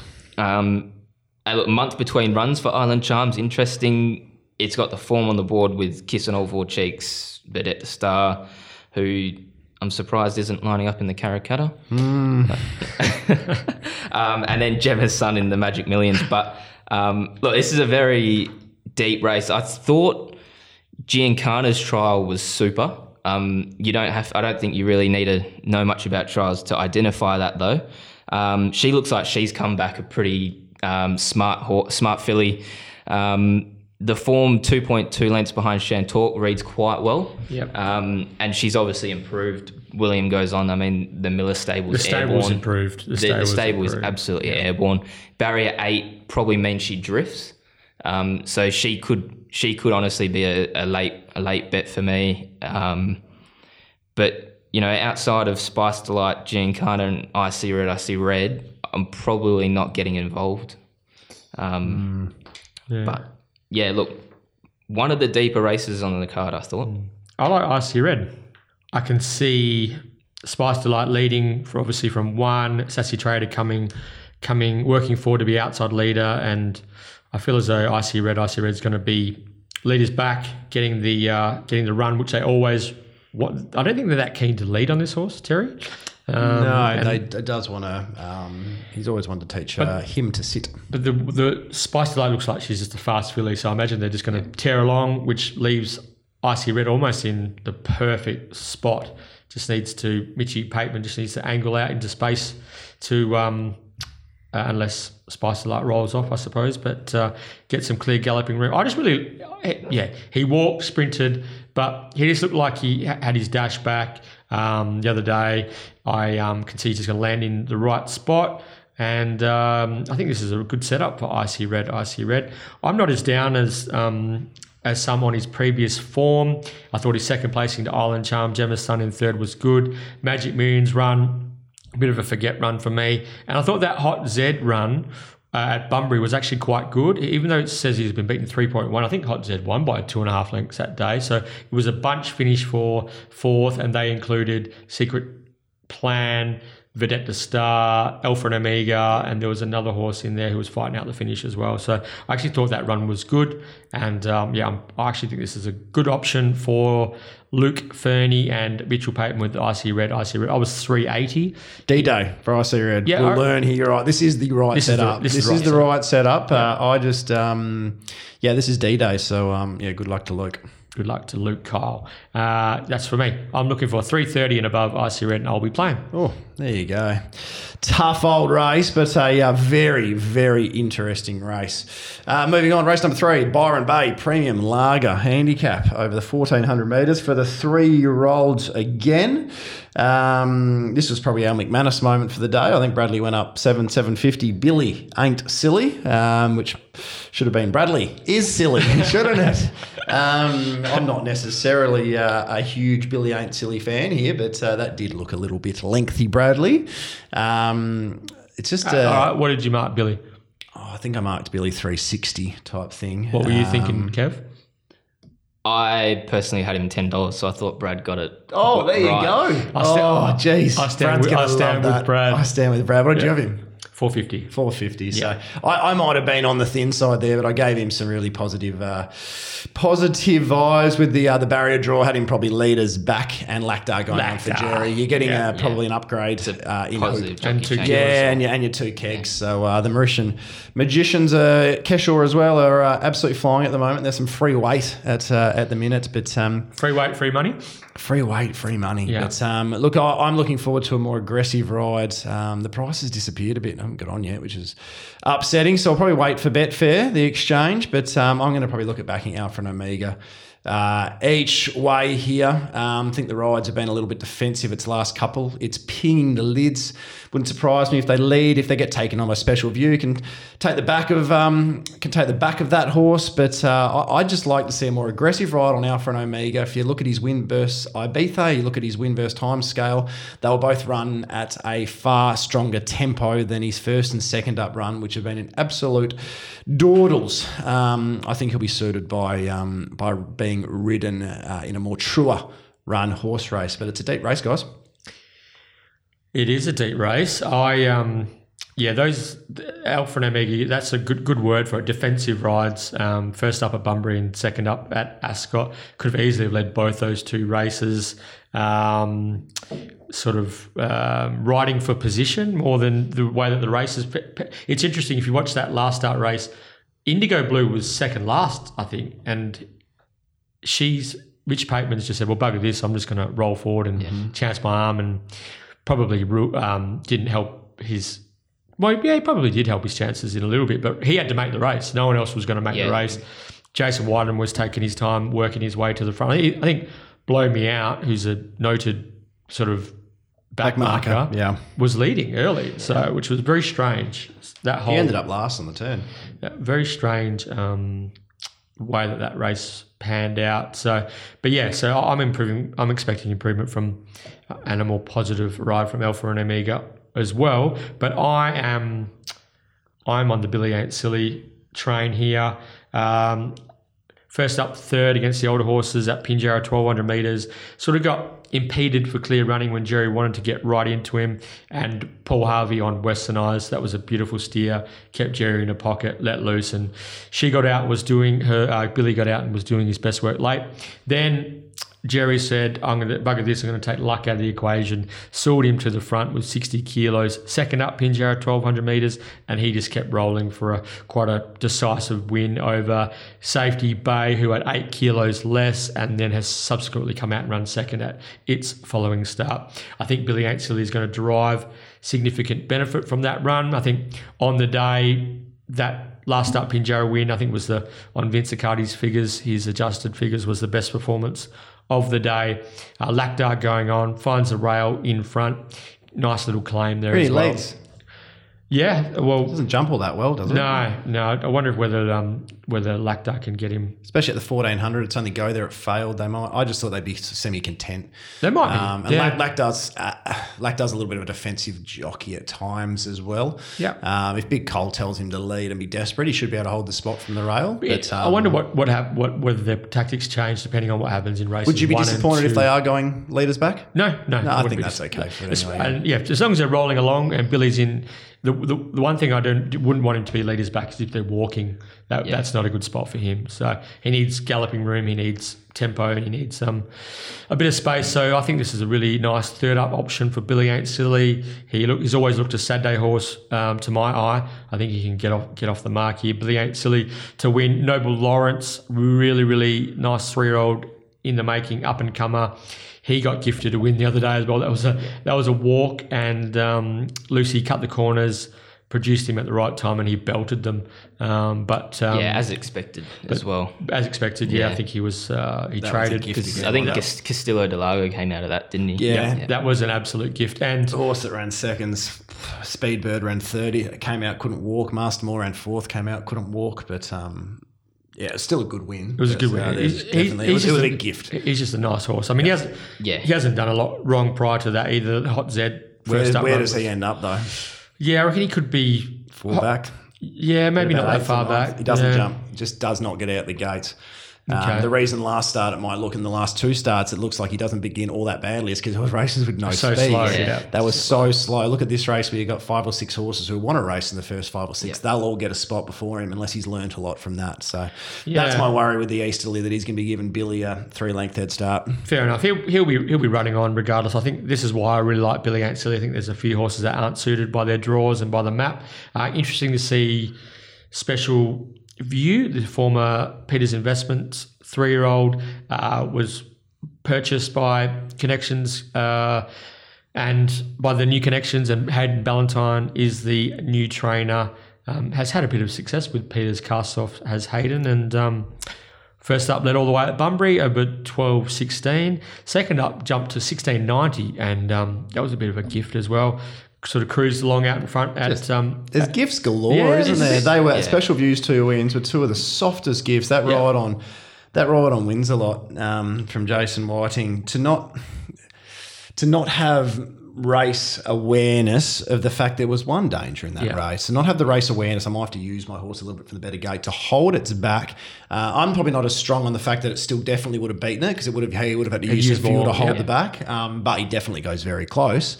Um, but they're just just the the lack of race awareness. Um, yeah, surprised me on that occasion. Interesting, Terry. 12 16, 1690, back to the 1400. Can do it all, up. apparently. Uh, so Richie Pateman will no doubt try and be positive again. But I just can't see this horse getting the, the lead, the soft lead like it's got. I think up and that's second up. I think that's a that's a pretty important point you raised there, BJ. Um, both those starts for Special View were dead set gifts.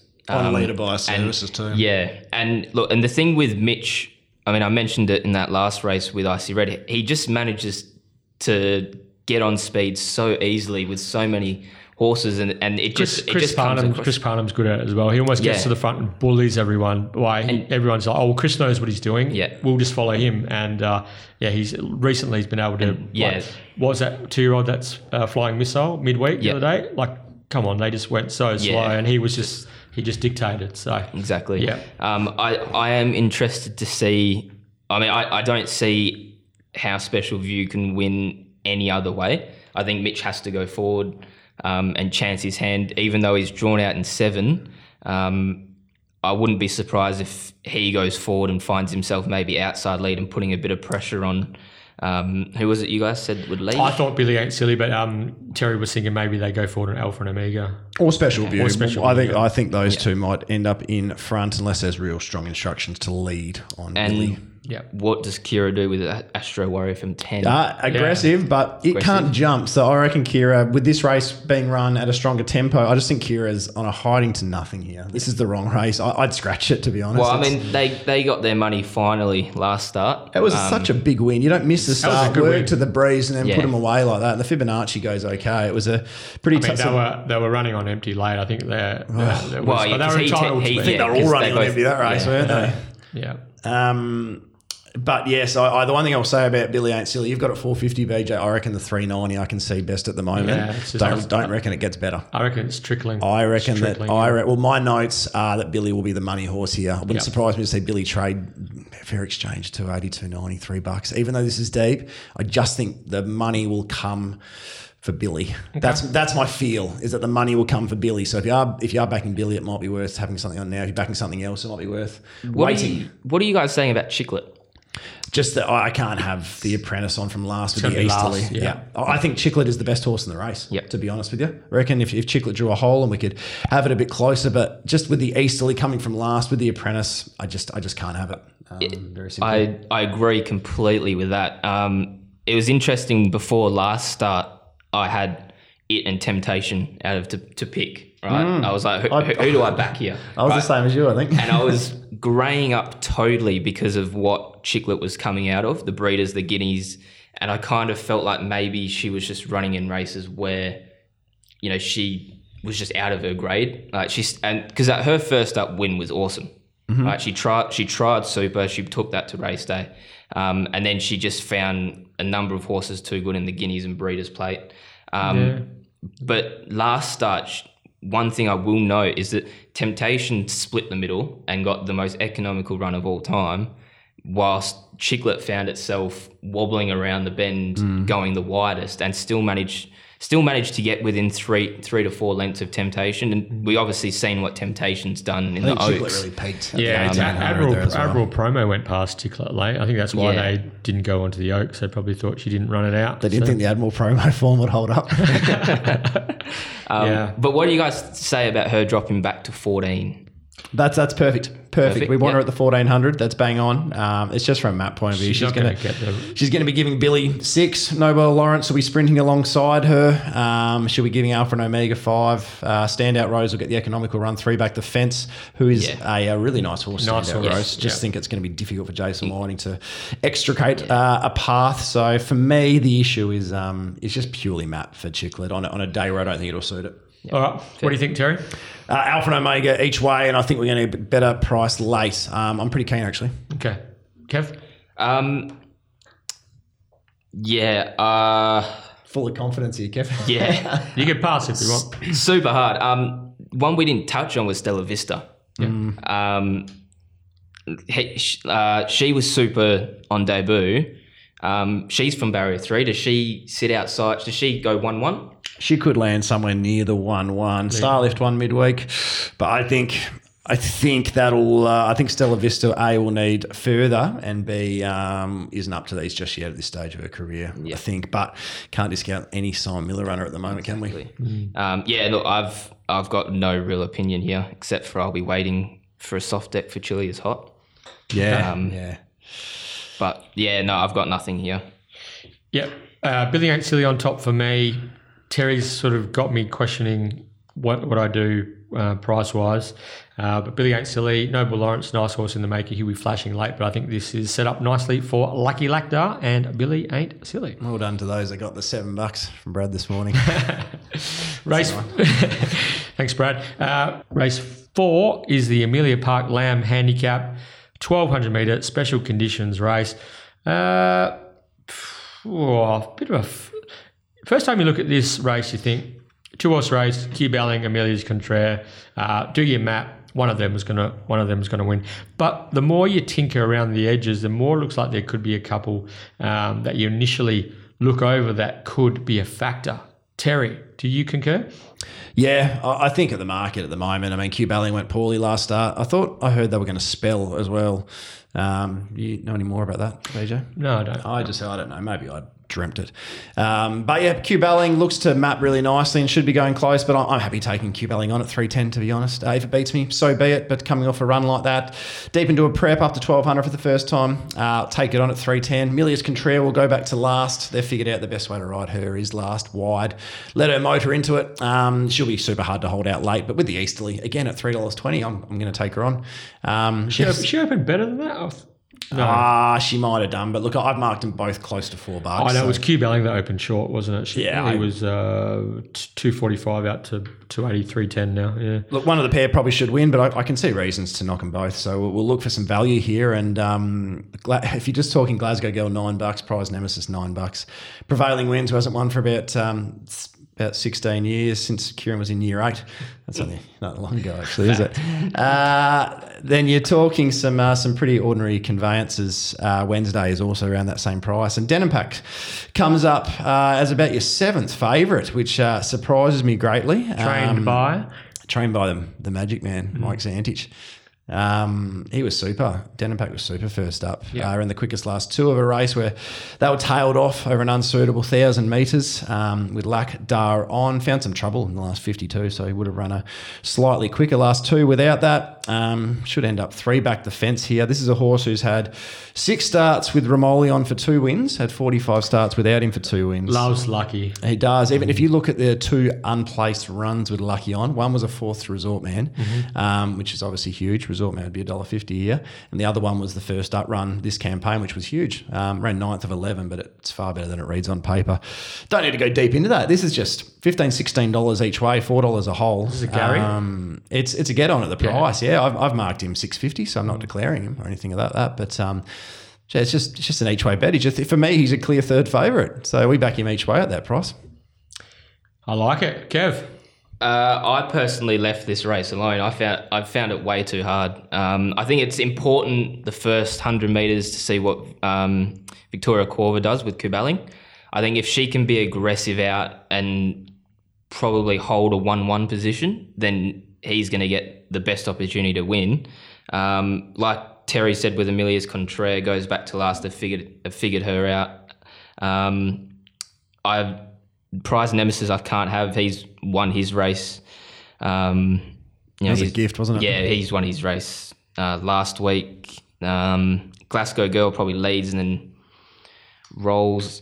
They're probably prevailing wins since uh, outside lead, but there's at no at no doubt in my mind prevailing wins goes backwards at some stage. So you probably just want to get out of his way.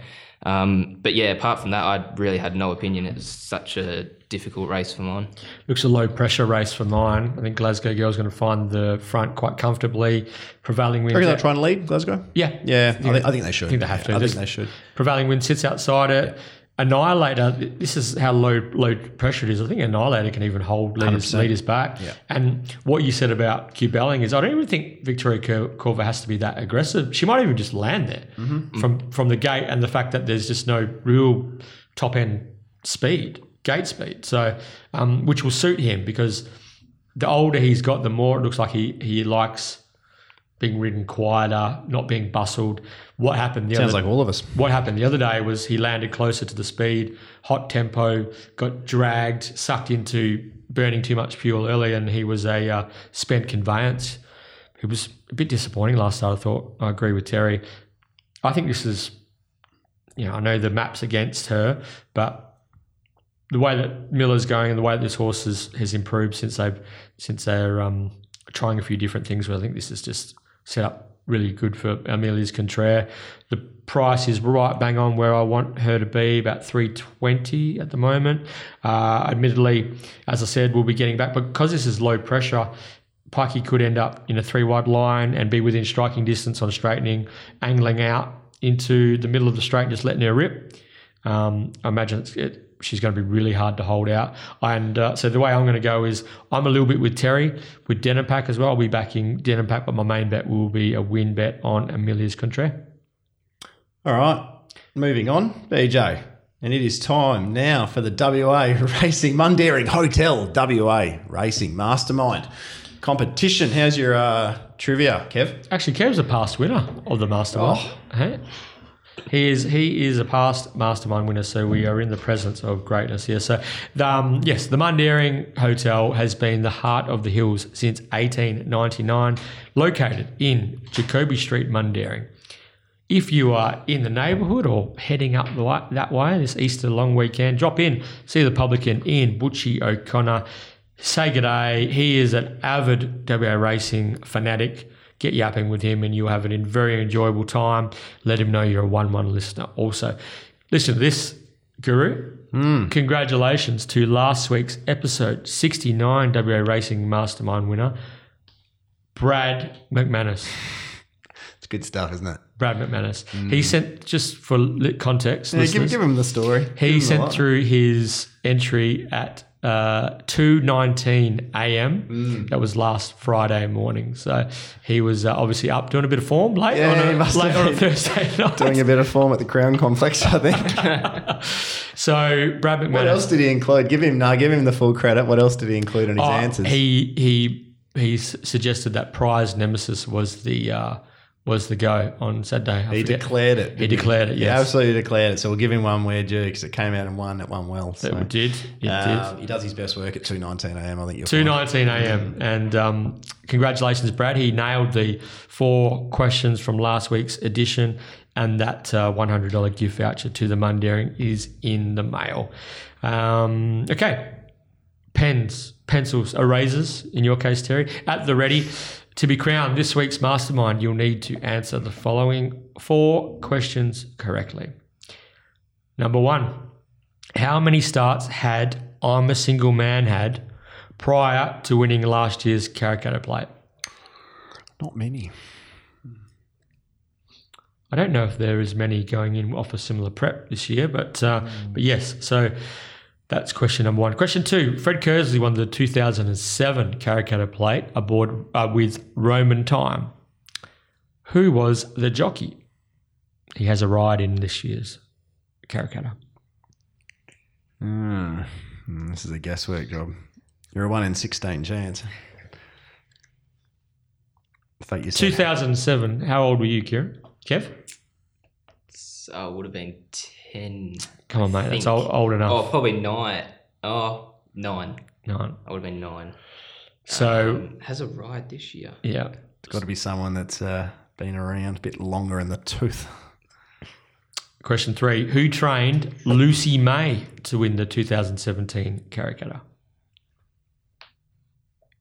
May or may not have a runner this year. Question runner or two, perhaps. Question four. Geez, you really haven't given that away at all. well, I needed to make it a bit easier after question two seemed to stump you, boys. So, question number four: Name the horse that led all the way to win the 2018 Karrakatta Plate. They are the four questions. For no this dig week's- deep questions. That's uh, that's that's questionable. That's, had a- we had a- really, that's really We had a dig deep sort of S question last week, didn't we? yeah. Who did win that ch- champion two year old award? I'm a bit. Uh, I brought that up this morning actually. Yeah. Anyway, we'll get to that shortly. It was the Magic Millions winner. The question two is wrong, wasn't? You got the last two correct. Oh, Oh, Yeah. okay. How'd you go? How did Kev go? Uh, Kev got question one and question four correct. Oh, yeah. So us. they are the questions for this week's WA Racing Mastermind competition. If you get all four of those correct and send your entries via direct message through to at the one one pod on Twitter, then you can be in the running for that one hundred dollar gift voucher to the Mun Daring Hotel.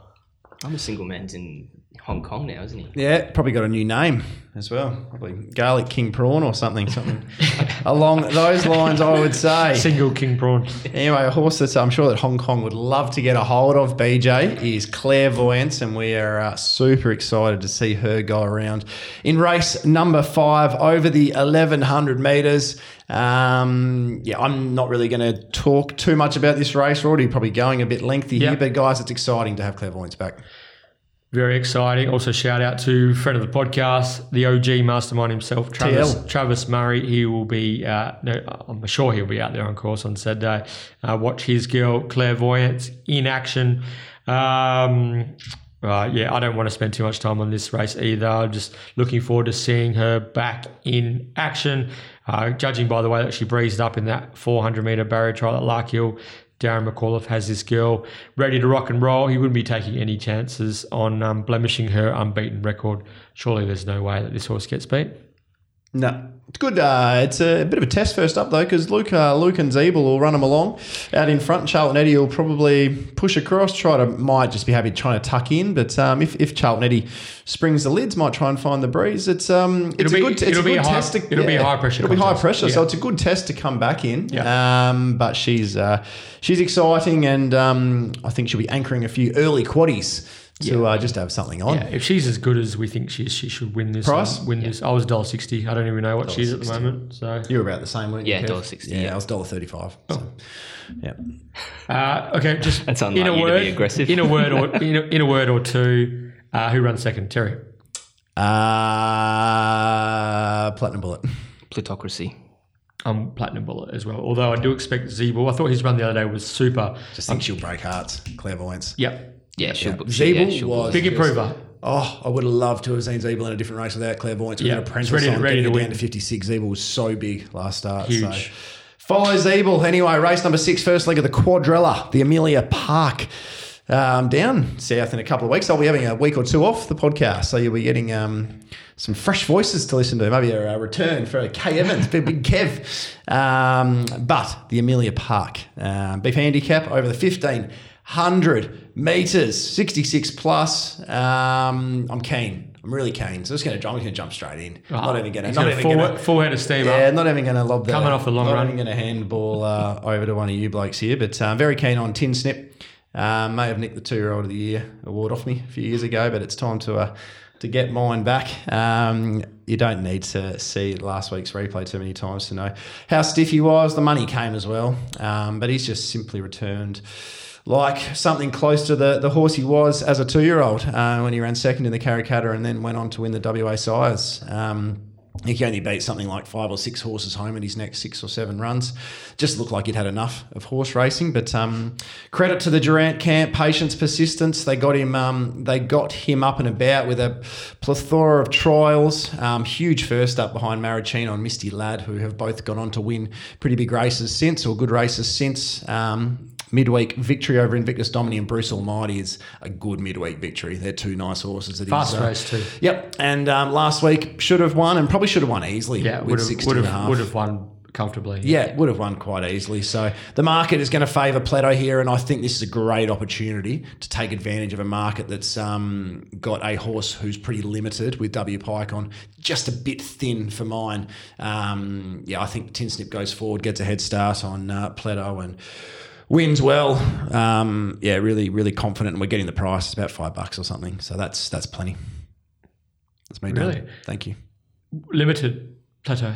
Yeah, Plato. Yeah, limited. Yeah, Yeah. yeah, yeah. I'm going to stick with that. Yeah, I think Plato goes okay, but Tin Snip's ceiling is just a different level, isn't it?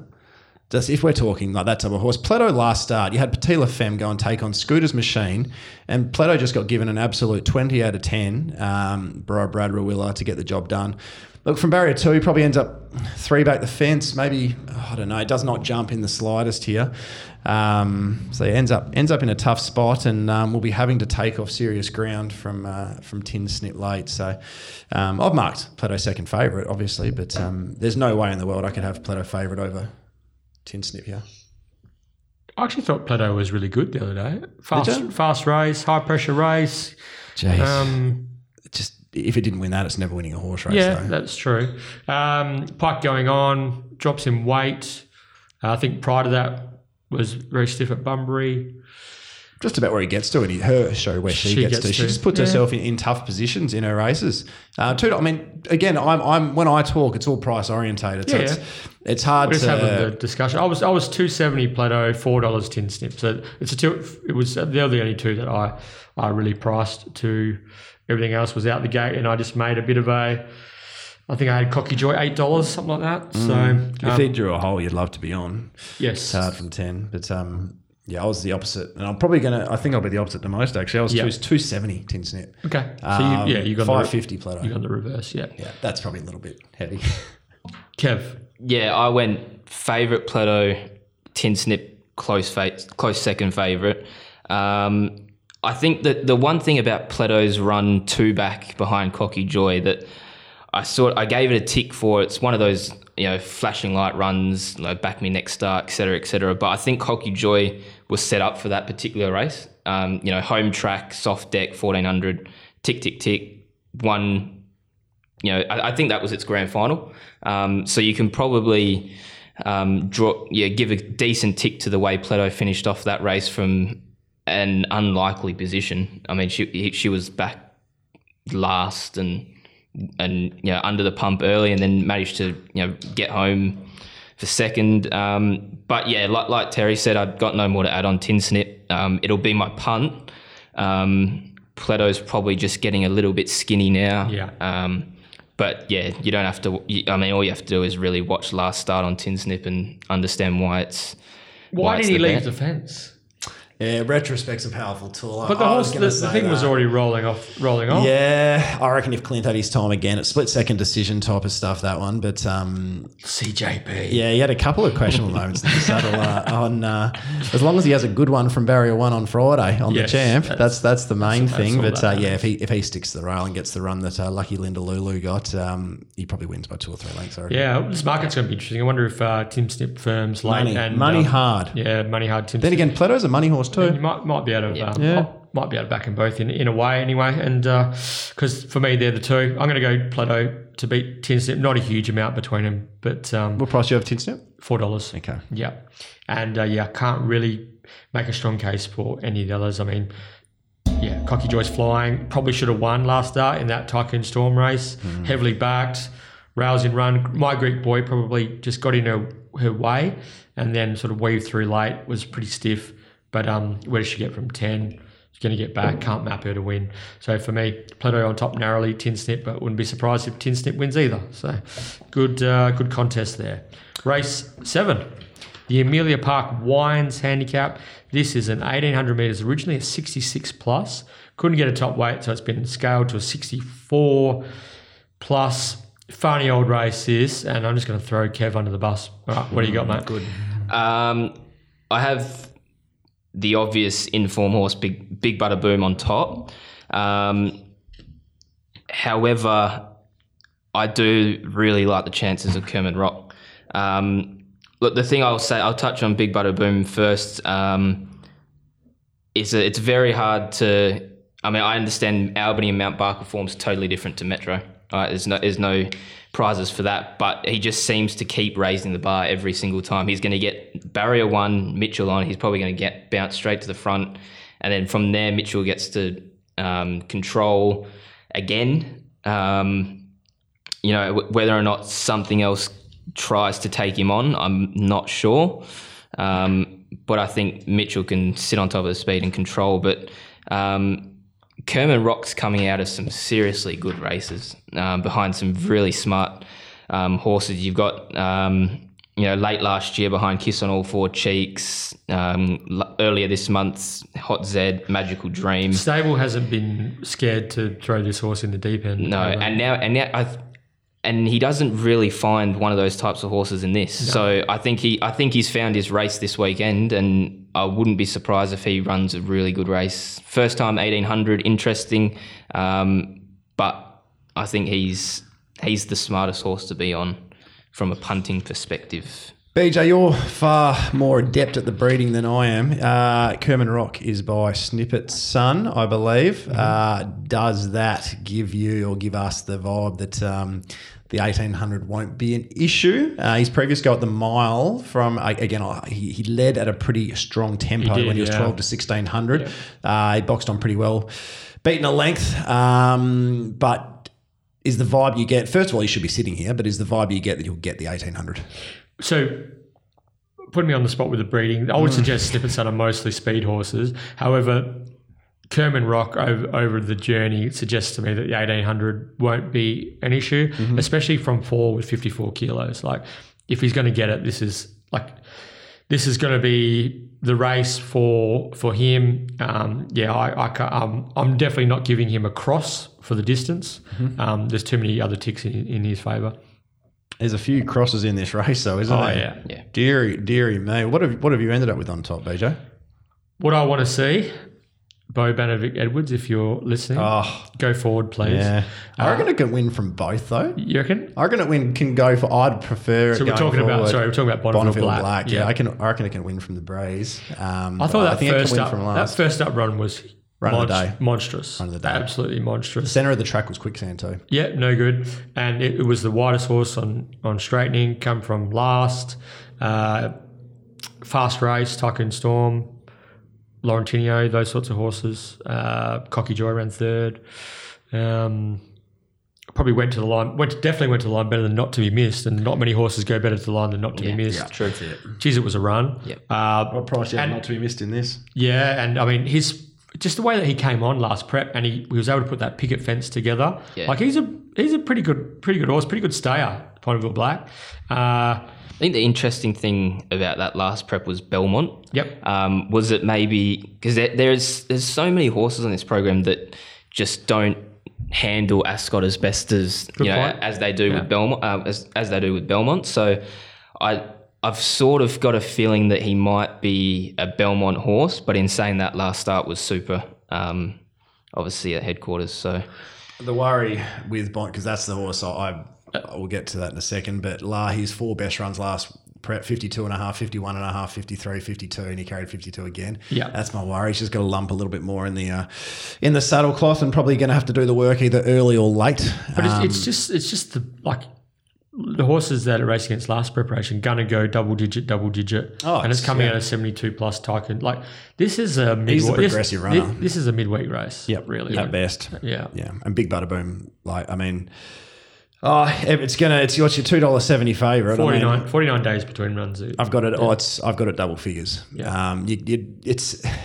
you can't just come into a race of fifty days at eighteen hundred meters. And, don't uh, don't say that Roy can't do it. Well, I was anything. just about to say if, there, if, if there's one trainer that could probably do it. dearie me. Wash your mouth out with soap if you if One- you're going to be doing One it. thing I have noted here is that Mitchell and Roy are going at 22.4% their strike rate together. It's, and that's Mi- that's Mitch's third best behind DMAC and Fernie. yeah. Um, whether or not that's a something to keep note of or not, um, but I think he, he probably just gets the exact same setup as he did, um, you know, 59 days ago. So I, I tell you what, if he wins, he's a better horse than I think he is. He's a better, and he's a. I won't say he's a better trainer than I think he is, but uh, it's just it's like for fifty days to eighteen hundred meters. Darren McAuliffe tries it off, and it's very very difficult to Roy, do. Roy Like- just says, "Bring it on." He put Read the Bring it. Ride at 1200 to 1900 or 50, uh, 50 days the other day. Started hard in the market. It was gone 500 to go. Like, look, this is uh, this is such a good setup. If Big Butter Boom had a fluent campaign, two dollars seventy, fair enough. Two dollars forty probably. You know, it should be winning. But you just,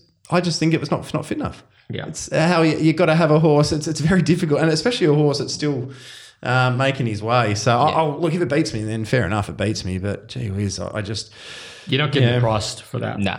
no, It's no, I, I, skinny. Very, yeah, very it's, skinny. oh, it's it's it's the perfect race to have a bet in for me. It's a perfect race to play a few. So I'm with BJ. I'm going to have something on Bonneville Black, um, either back or forward. Last run too big, eight nine bucks. Got to have something on Trump this uh, Pakistan Star. Um, we, we, we, we spoke at the start about uh, races that are going to change complexion, and you want to be on speed. This is the race that will change complexion. If, if it's maybe Reverend John Black Shadow, geez, there's going to be weak stuff up front. It's going to change complexion. I reckon this will be a race you can make ground in. Trump this is running last two hundreds that are just um, obscene. Its last three. If, if Jade can get the same that Maddie did out of it, um, yeah, it'll be just flooding late. So eleven bucks or so, we can have something Trump this and. Kerman Rock, I price favourite, so um, at four sixty, so eight eight fifty nine bucks. That seems and I just know that that will be nowhere near that on the day. Like it, it's the horse with the upside. Um, I know it's a 61 rater and a 64 plus, but that's not too far out of its grade. Um, yeah, I think this market's a little bit skew if uh, not being not taking into account the fact that Big Butter Boom's coming off uh, such a long break at 1800. Yeah, I don't want to be on Big Butterboom at three dollars. I don't want to be on No Apology at four eighty either. So I'm going to play Bonneville at current plot prices, Bonneville Black and Kerman Rock. No Trump this. No, is oh, no, hmm. I'm, no, no. Just I, for- I, I'm happy if Trump this wins. Don't get me wrong, but the it won't. I won't be backing it. Just for I don't, I context. don't, I'm just saying I won't ever back Trump this ever again. Like I'm just I'm done, done. Not that I was on it. What if it was called Biden this? Sorry. What if it was called Biden? Did you consider it? yeah, You like that one? yeah, I did like that one. Yeah. Uh, Probably good. Good old, good old Joe. Probably still be slower earlier if he was caught biting this. Fall, well, that's what's been doing lately. He's been falling asleep in the run. Uh, on 460 Kerman Rock, 650 Trump this, 650 Bonneville Black. So you're talking uh, 9, 11, 850. Uh, the three of them are a bet. And I knew my market was going to look very different to the actual market. Um, but I'm happy with what we've done there. And What we about Pike going on Secret Pearl? Like, surely he couldn't. He couldn't, could he? He could. He'd need he to could. jump off the horse and put her on his own back. I reckon that would uh, that would be something if uh, if Pikey can get it up. Alrighty, so uh, I have to remind everyone of our TRL WA Black Hearts competition for uh, this is the first week of the competition. So just to recap to all you listeners out there, if you would like to be in the running to win two tickets to the WA Black Hearts launch party, which is part of the Horse Racing League, and if you missed our chat to Brittany Taylor um, earlier in the full edition of the 1 1, then go back and, and have a listen if you're interested in the Racing League and the WA Black Hearts. But again, this competition is for two tickets to enjoy a whole day event up in the Directors Lounge at Ascot Racecourse. So uh, to be in the running, please tweet at the 1 1 pod who you think will win the Karrakatta plate on Saturday and Betfair SP. That's a Betfair starting price, two decimal places. Terry, have you got an example for the punters out there? A winner in a Betfair SP? Uh, be optimistic. Four dollars twenty two.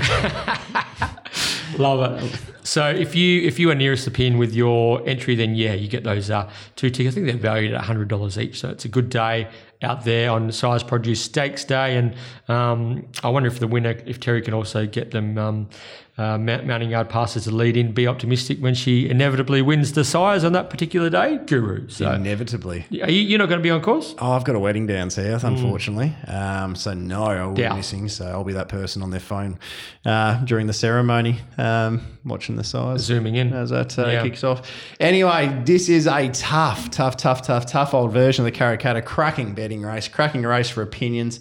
Most will be looking towards Pat's got some uh, some sis. Patrick or Um, Patricia?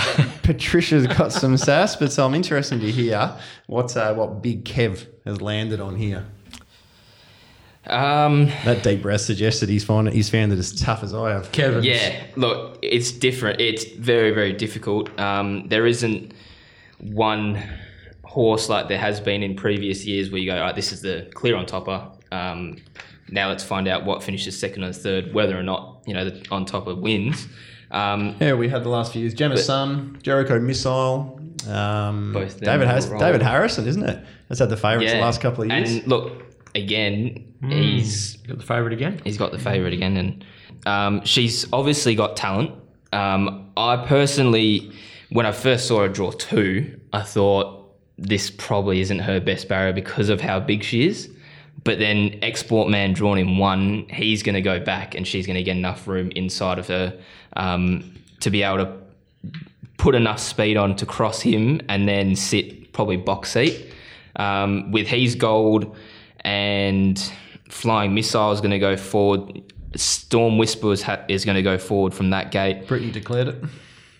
Yeah, it what it's just interesting. Like I'm, I'll bring out the trumpet here, and I was on Storm Whisper last start. All right? Early, early price. Early price? early price, so it hurt. Ah, mm. Right, so it hurt, but you know, you, Stung. yeah, you, you, you cop it, right? You cop it, but to me, he just didn't look like a twelve hundred meter horse. Um, like he, yeah, he was just coming in off the four off the four hundred meter trial, but if it was a different stable, I say, all right, he probably wasn't fit enough for eleven hundred, but it's the Parnhams, right? Neville knows how to get him fit off four hundred meter trials every single day of the week, and probably twice on Sundays.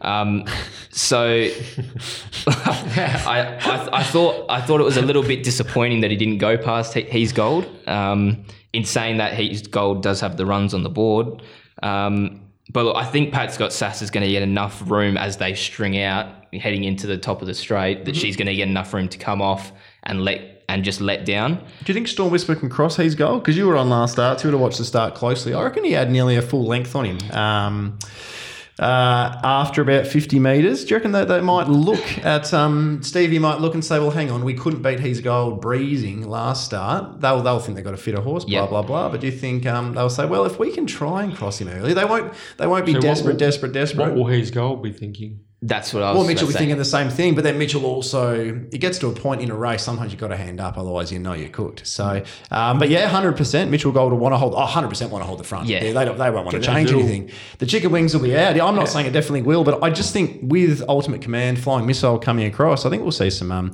fire. The, The map might not be as obvious as everyone's. Um, I think the sparks will be flying a long way out from home, Yep. which probably bring in horses like Michelada, Hoyan, and Liwa into it. Yeah. Um, horror gates for the first two I just mentioned. Hoyan, I, I've been a, actually a massive fan of this horse since her debut. Um, likewise with Michelada, but those barriers are just so sticky. They're gonna have to. They're gonna have the task in front of them and go back to last. And like you rarely see. You're see. probably not getting the price to reflect that with Hoyan anyway. at the no, moment. yeah, I think she, if you she's go back unders. away and wait late on Betfair, Yeah. you'll get 25 to one. Because you're right, it's sticky. It looks ugly. It's Yeah. like so. It's got you. got- You couldn't be backing them now. No, um, unless you're getting twenty to one. Surely, Guru. Hoyan, Policia, um, Michelada, Pike, Pike probably factor, not. I'm not yeah. gonna That's the say part. that I, that I would have. I wouldn't be surprised. double. Yeah, I wouldn't be surprised if Michel, uh, Michelada drifts. Um, despite you know, uh, she looks like she's come back well, especially off that trial. She monstered the line there Shades and off. did it. Shades off. Interesting. Is it interesting? What a, think tri- it's what a just- trial with Shades on or Yeah, off? Shades were on in the trial. Shades yeah. are on. Yeah. Shades off. Um, Simon I no- noticed that Yeah, she was uh, four and five deep. He The couldn't entire- hold her. He couldn't hold her. It's pretty, trial. pretty good little trial. And, and Miller's team's all found five lengths since, since probably when she was uh, Well, since he right? came on Yeah. as a Yeah, podcast. since he wasn't came it? in the pod, Yeah. exactly right. he actually picked up the lengths here. Yeah. Um, but yeah, Kev, it's a, it's a race. I reckon there will be a lot of varied opinions. I think Pat will, Oh, be, 100 percent. Pat will be the most popular. firm? Five dollars. I reckon he, uh, she, she, sorry, Pat, Trisha. Uh, I reckon she probably will. Yeah. Um, yeah, I, yeah, geez, I've, I've got very little idea about What's, what's the market do with spin the knife? Uh, I've got a lot of Yeah. time for spin the knife. Um, coming off that little setback, obviously last start at Mr. Run. Um, Jason Brown on first time. I, it's always difficult going on first time on a, especially on a juvenile. That's why. That's It's why. got a double in price, isn't it? It's eight dollars at the moment. it's got to turn Skinny, out. yes, it's a yeah. spec. I think it can win. Um, I think it can win the race. But Goes good, um, doesn't it? I think if if you were the trainer, would you scratch and get the better one in the race though? Or what do you reckon? I, I think spin the knife's going to be a better three-year-old than he is now as a two-year-old. Um, Pretty tough on debut when he Yeah. worked like buggery, and then he's um, came back. Yeah, he came back very hard there. Uh, made He's Gold look uh, slow. It's another thing you look at. Like He's Gold couldn't get near him first up in that in that race. So I um yeah I, I am very uh, indecisive. Yeah. yeah. Um, should I think it'll be set up for a horse in run rails with cover. Um, something like if Pat's got sass, if, if we're all worried big horse will get strung out, but that, that might not be a thing. It, it might be fine. Um, and it'll be hard to hold out. Um, I reckon it'll love high pressure too. Yeah. yeah, It'll just- yeah, it'll a bit of love it. string out. It'll um, it'll be this. It'll be just. it'll be hoping that he's gold doesn't get crossed, so you wouldn't want to be three back the Yeah. fence. That could Yeah, that'll So be if he's got this is the thing for me. If he's gold happens to lead, that that makes almost makes that means that's basically galloping room late. It will be the difference between Pat's got sass winning and not winning, but also brings a horse like Export Man into consideration as well. Yeah. Gate one, people think oh, he's going to be last. He's not going to be last. He can muster. he can he, He can can, muster. he can gonna be- half miss the kick and still muster to hold three back defence maybe. So yeah, What and did I, you- reckon, I reckon if he I reckon him following Pat's got sass everywhere she goes. Uh, he's the he's the kind of horse who could get last crack at him. I'm thinking for me, I really like Pat's got sass. I've got a mark 480. Um, Terry was saying that Sportsbet lingered around the eight dollars for an hour. a long time. post barrier draw Yeah. there. That would have been a good price. Um, currently five dollars. So for me, it's I think it's going to be a Pat's got sass victory. The two horses that will be coming at her late for mine will be Export Man and Liwa. Yeah. Agree on Liwa, 100%. My my concern on Export Man is just his passage and run. Yeah. Um, I was I was need a little bit worried at his trial before he went before he came back. Yeah. Um, it was uh, he was just under a lot of riding most of the way. Um, but this could be. I mean, I'm not going to say they're going to they're going to use this as a um, as a stepping stone, but he could be primed, ready for the Sires. Yeah. Um, mu- much like the Watch Me Dance um, setup. I think I think most people look at his run in the what was it the Perth Stakes the other day and think Export Man was disappointing. If you look at the way that the the race played out and the pattern of the day, he was actually one of the better runs of the day. Super. He was he was back uh, wide, uh, some absolute roadblocks just. Got, he got in his way. His closing splits were excellent, and um, it's just one of those one of those runs where if you're picking up on the nuances of the of the day. It's like you have to give him, you have to upgrade that run significantly. Um, got speared. Um, closing last 200 was really good. Um, most people will think that featherweight was a good one, but he cut the corner and uh, had un- uninterrupted momentum. You know, so Rail was a travelator too. Yeah. The middle of the Yeah. track was definitely um, inferior. So yeah, hundred percent. It doesn't get the credit it deserves. So for me, I was this was my market anyways. Pat's got sass four eighty. Export Man nine dollars, Liwa nine dollars. They're the th- only the three horses that I'm uh, focused on in this in what is a wide open Karrakatta. It if is I, if I get beat, I get beat. But they're the three I want to do. I want to play. Yeah. Uh, flying missile each way is the, the way we'll go um, on this edge of the table. Uh, I think that runs uh, debut let him up. Uh, second up should have won, held up entirety. Third up got in a war with Polissier when Pike got the dream run through. I think it's just a nice filly. Um, from barrier 12, the issue is Chris Parnham needs to find a spot in a moving line, keep it rolling. Um, I'm not jumping out of my skin, but we'll have something on. 10 bucks each what way. you- what price you want? Uh, I think the 10 bucks is fine. I've marked Flying Missile equal, equal favourite, um, but I'm probably just a bit more of a knock on Pat's got sass than I should be. Yeah. Um, first time rider, and I've got the potential of three back the fence with. Um, I just think the map will do funny things early. That's what I'm suspecting. The map won't be as clear cut as. Um, as most think, uh, I was going to tip BJ. Uh, I was going to tip Heavenly Waters each way. Um, I've marked Heavenly Waters twenty three dollars, but so the eighty ones is now thirty fours. So I don't feel like I you? can.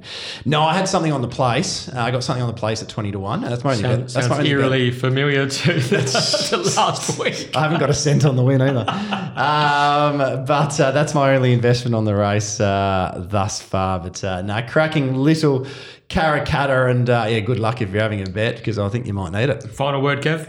Uh, Pat's got sass and Liwa for me. With Okay. Probably specking Hoyan late, like ultra yeah, late. you'll get you'll get big prices late. I think she has to be the top seed from Roy's stable. Heavenly Waters is having a Oh, seven just on a I I'll have a beer with you that Heavenly Waters beats Home Hoyan. Yeah, keen. Done. Yep. There you go. Beautiful. There Love you go. A little sideways. I like that. So yeah, it's good. It's it's it's a fascinating Karrakatta play, one of the most open ones in that I can remember. And um, yeah, good luck to everyone concerned. Exactly right. So final word. Flying missile each way. BJ. Pat's got sass, Patricia. Ex- Export Man Liwa. I'll be backing them both. Okay. So we're basically back in the majority of the field between us. Yeah. Perfect. We should, we should So- find the winner in this Sum, somewhere. sums it up, doesn't it? Pikey will pull our pants down like Or something like six carat will get up and win at like three hundred to one. That- first that- place. six carat all up its that, tip. would, that would do me. That would do me. Well, six carats the one I'm hoping comes out. Yes. Trialled ordinary on Monday. Come on, Paul. It'll go around. It'll be starting. I know it will. Yeah. I know it will. But come on, Paul, give me a run. uh, race number nine. Uh, what time is it, Kieran? The race or now? Content. How good's that? Kevin's. Quarter past five. He's the last. He still doesn't get it, does he? No, I still don't get it. I reckon Lockie in particular really enjoyed That this was- little oh, segment. great. Yeah. That was good. Lockie will have a field day. So uh, it's quarter past five. It's also the uh, time for the Get Out Steaks. Oh, right. yeah, right. Uh, S T E A K S. Um, who's it brought to us by, BJ? Thanks, Terry. The extremely popular Get Out Steaks brought to you by Market City Meats, the largest retail butcher shop in Perth, located at the Canning Vale Market on Bannister Road. Timmy Hewitt and his team runs the show. Timmy will be hoping for two scratchings because he is a he is a part owner of Featherweight E2 in the Karrakatta Plate. Really nice horse, actually, Featherweight. Jeez, if Featherweight drew a gate and had a run, it would have been my on top selection in a heartbeat. Yeah, yeah, I think I'm sort of swimming in that similar direction as well. So, gate 18 E2 um, featherweight uh, looks like and has the job ahead. But regardless, Timmy, his team, legendary combination at Market City Meats. Drop in and say g'day. They will take good care of you, uh, especially over this Easter long weekend. Congratulations to episode 69 winner Tris Christian. Now. Uh, Tris was nearest the pin with his Miss Kentucky selection. He went for 0.31 in, and it was almost bang on the 0.27 official. And uh, Tris actually sent through some very kind words on uh, on the uh, on Twitter actually, and um, so we thank you for tuning in and supporting the podcast, mate. And uh, you thoroughly deserved your Get Out Steaks victory last week. Now to enter this week's edition of the Get Out Steaks, hit us up at uh, the One One Pod on Twitter. Uh, who you think will win race nine of the day and a decimal winning margin? Two decimal places uh, preferred. Remembering the Sam White rule, Kev. Sorry. this is the brilliant insight. This is tremendous stuff, isn't it? Head buried in the uh, in the form printout. Kev, uh, the Sam White rule. Terry, help us out. Ah, first past the post. first in, best dressed. First in, but actually, I ran into Sam White up uh, at the races on Saturday. Oh. Tipped him Am- Amacinas. And, uh, Happy man? Yeah, happy, very happy man. That's good. So, um, we were rejoicing post race. Good man is Sam White. Race nine. Kev, has been so um, infatuated with the form guide over there. Surely he's got the winner of the Get Out Steaks. What have you got for us, uh, Kev? Race nine, of course, is the Crown Perth Handicap, 5.15 p.m., but better known as the Get Out Steaks. What do you got for us, Kev? Look, hard hard way to finish the day. Um, I think there's. Uh, you can identify a horse like Tycoon Storm who's going to get the PR again. Scratch from the Old Comrade Stakes on Friday Ah, and in there you. Yep.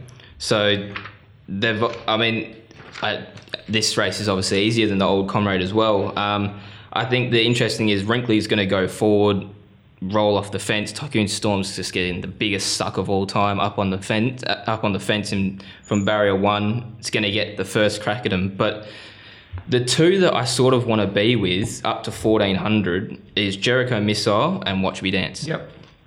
Watch Me. I was so. I was stoked to see how how well Watch Me Dance has come back.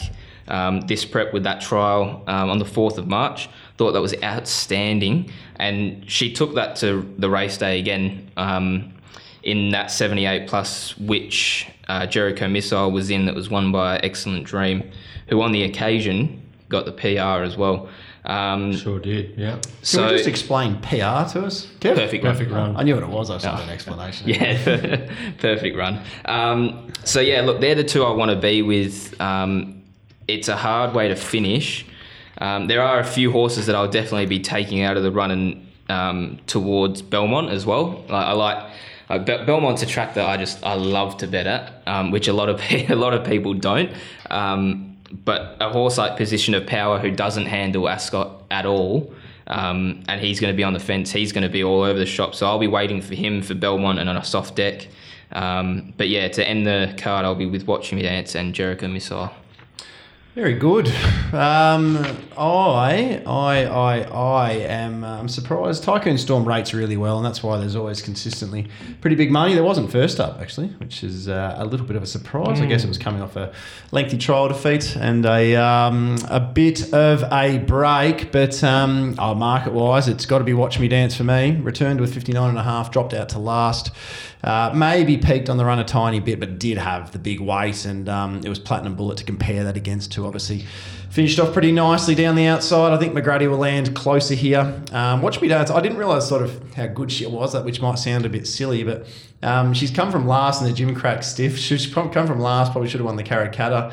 Um, she's then settled leaders back type of thing. So you've got a horse that's got the versatility to land right on the speed and do it up there, and you've got a horse that's got the versatility to win from last. So the 56 and a half um, just looks like a, uh, a nice weight impost. I, I don't know if Tycoon Storm is is able to give her um, to receive just the one kilo and uh, knock her off. I know the data says that that's what will occur, and it's big on it in that sense. But um, I feel at the 290 versus the 480, um, I've got them a lot closer together. I've got Watch Me Dance a slight favourite actually. So uh, Watch Me Dance at 480 is easier bet. Going to take on Jericho. Worried at the 1400. Uh, I think he peaked in the Faretha at his only reasonable run at the 1400, giving him a head start. I'm actually going to take him on up to the journey. But if there's a man that can get him to go the fourteen hundred. It's, it's W Pike, and I don't think anything else uh, can win the race. So watch me dance four eighty. That's well above my Yeah. price. Um, Me too. But I'm I'm wary of, of Tycoon Storm and, and what Kev said the run she's going to get um, looks pretty favourable. Yeah, with with watch Rin- me dance at with 480.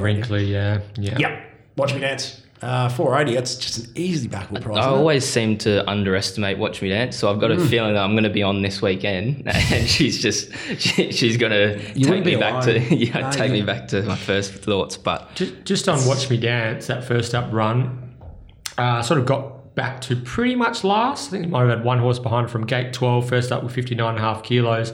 And just just knowing her and having her watched her closely over the journey, she's a, she's the sort of horse who's able to quicken off a strong tempo, and she she has a she's able to make ground on the turn. And um, what happened first up was she was trucking, but Platinum Bullet was in that three wide line, and Mitch was sort of holding his position, and Shawnee just Sean McGray just didn't have anywhere to go, and she was travelling so strong. It's in that moment where she makes where she's able to sort of like. Um, sort of slide into the race with momentum, and before you know it, she's on top of you.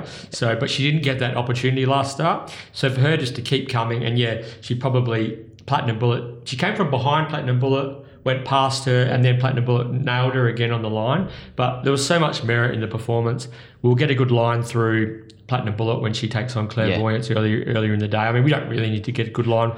They both established pretty good mares. Yeah. So the run was full of merit, especially considering the pattern of the day. Uh, all the sectionals were there. Um, three kilo drop, 1400 meters, gate five. Hopefully, she can land midfield with some cover. Um, trucking into the race on top of them on straightening, she's going to be really, really hard to beat. Yeah. Um, and if Tycoon Storm can match her, that's fine. Too good, but for me, this is a this is this is just watch me dance. Has to be. Are you surprised by the prices? No, not really. Um, I think I think some people might have been initially Tycoon Storm was favourite for the dig deep. Uh, the old comrade, I should yeah the dig, probably. the dig deep. Tycoon Storm was, was fair dinkum. Tycoon Storm was favourite for the dig deep uh, benefits. And, uh, I wish it stayed in because it means we would have got probably five bucks instead of three bucks. But Yeah, uh, that, that surprised me. What you just said then. Yeah. That, but uh, I'm not surprised, especially just knowing the figures that this horse is capable of running. Started favourite in a Jungle Mist and a Jungle Dawn. Uh, gate one, it's going to with Wrinkly rolling off. It's just going to get the gun run. I can see exactly that. For, but for me, I reckon Shawnee McGruddy is going to have watch me dance, breathing fire on straightening, just let her rip and let her do her thing. And I reckon this is her race. do you not surprised it's four eighty? Uh, I was How did four- you mark it? Four dollars. Watch me dance. And Tycoon Storm? Five fifty. Okay, yeah. Yeah. Yeah, I was sort of yeah similar with that, but that's that's very much. I mean, if once you see the data afterwards, which I'm, I don't pay as close attention to, which is sort of my point of difference as a Yeah. punter. Um, yeah, I can understand why the money's come for Tycoon Storm. There's just some real peak figures throughout her uh, her career, which basically on paper just win the race. But um, yeah, very very interesting one in that sense with the with the promising horse versus the horse that's got some big proven numbers. Yeah. Um, yeah, on the track. Um, great race. Watch me dance. Yep, watch me dance. Ah, clean sweep. We finally got one. Watch me dance. I think it took nine races. but we finally got the a, yeah. triumvirate. We finally got a, a clean sweep. We better very quickly mention Luke's gold as well. Um, BJ, it's uh, geez, it's like a um, it's like a rinse and repeat week after week. Deep the trip, uh, huge run, feature race down to this type of level. Surely Luke's gets an economical run at some stage, and uh, if something's going to knock off the two fancies we've discussed, for me, uh, it is definitely um, it's definitely going to be Luke's What a gold. horse. But what a What a- horse! what a yeah, horse. it's I don't know. People going, oh, no, a bit of a cat. It's had its chances. Nah, I don't nah. think it has had its chances. Nah, it hasn't been entitled to finish where it has consistently. Remember that day it beat Massimo at Belmont? Incredible stuff. I think Luke's Gold might be a serious racehorse. So, um, yeah, I, I think there's probably uh, Luke's Gold's. I've got Luke's Gold six sixty. So the, the nine bucks probably should be a, a saver of some type. But um, yeah, very uh, very nice horse. Deserves a bit of luck. Deserves a bit of luck. Okay, it's time for our Betfair Best betting proposition of the day. Our guest, Keiran, Kev, Kevin Evans. uh, okay, mate, what's your Betfair Best? Uh, Betfair Best is race one, number four, Requisition. I think she just wins. Terry. Uh, tin snip race six. Tin Snip's your best? Yep. Okay, my Betfair Best, uh, going to get her to victory second up. The class mare of the race, class filly of the race rather. Watch me dance in the last race nine. Watch me dance is my Betfair best. Um, bit of meat. Maddie, for all those people playing along at home, any horse, hopefully at the time of recording, that is twenty one dollars or twenty one in the uh, twenty to one in the old um, plus. Uh, so, Kev, what is your Maddie for Karrakatta Plate Day? My Maddie's going to be race five, number one, plutocracy to knock off clairvoyance. That's gonna, that's gonna be my Maddie. Bang, she doesn't come back. Well, I think uh, WA Racing hopes What would be a bigger shock? That or Lunar Impact? Um, surely. Yeah, yeah, yeah, yeah. Well, Lunar Impact was hundred to one. This losing is probably only going to be three dollars fifty. So, if I'm doing the maths in that sense, but yeah, um, plutocracy. Yeah. Anyway, I don't know, just uh, dribbling here. Uh, I don't mind that though. You'll get a big price of fair anything to um, Anything. There'll be a very good knock off place for clairvoyance. Yeah, yeah, home, exactly, sure. exactly right. Um, I um, look, Denim Pack's only fifteen bucks, but I've got it six, so I'm just going to fudge it a little bit this week, DJ. Oh, mate. Denim I- Pack all up clairvoyance. Oh, Terry, I There you go. I would have done Ah, that. There you go. Denim pack all up clairvoyance. Yeah, it's a dollar forty into fifteens, which is twenty one to one. Bang. Twenty-two dollars. Yep. Bang. Bang. All right, you technicality, you're good. Um, I'm going to go same race. My Maddie, just think he's just about he's going to improve a bit tomorrow. Ordinary race, low draw. Sorry, not tomorrow on Saturday rather. Ordinary race, low draw. Brad Parnham going on board. Expecting more from race four, number two, Annihilator. Best available, twenty three dollars. He's my Maddie. Uh, my, uh, Betfair lay. Let's try and get something beat. Kev. It'll be Plateau in race number Six. six. I think it's very skinny at the 230 Mm-hmm. currently.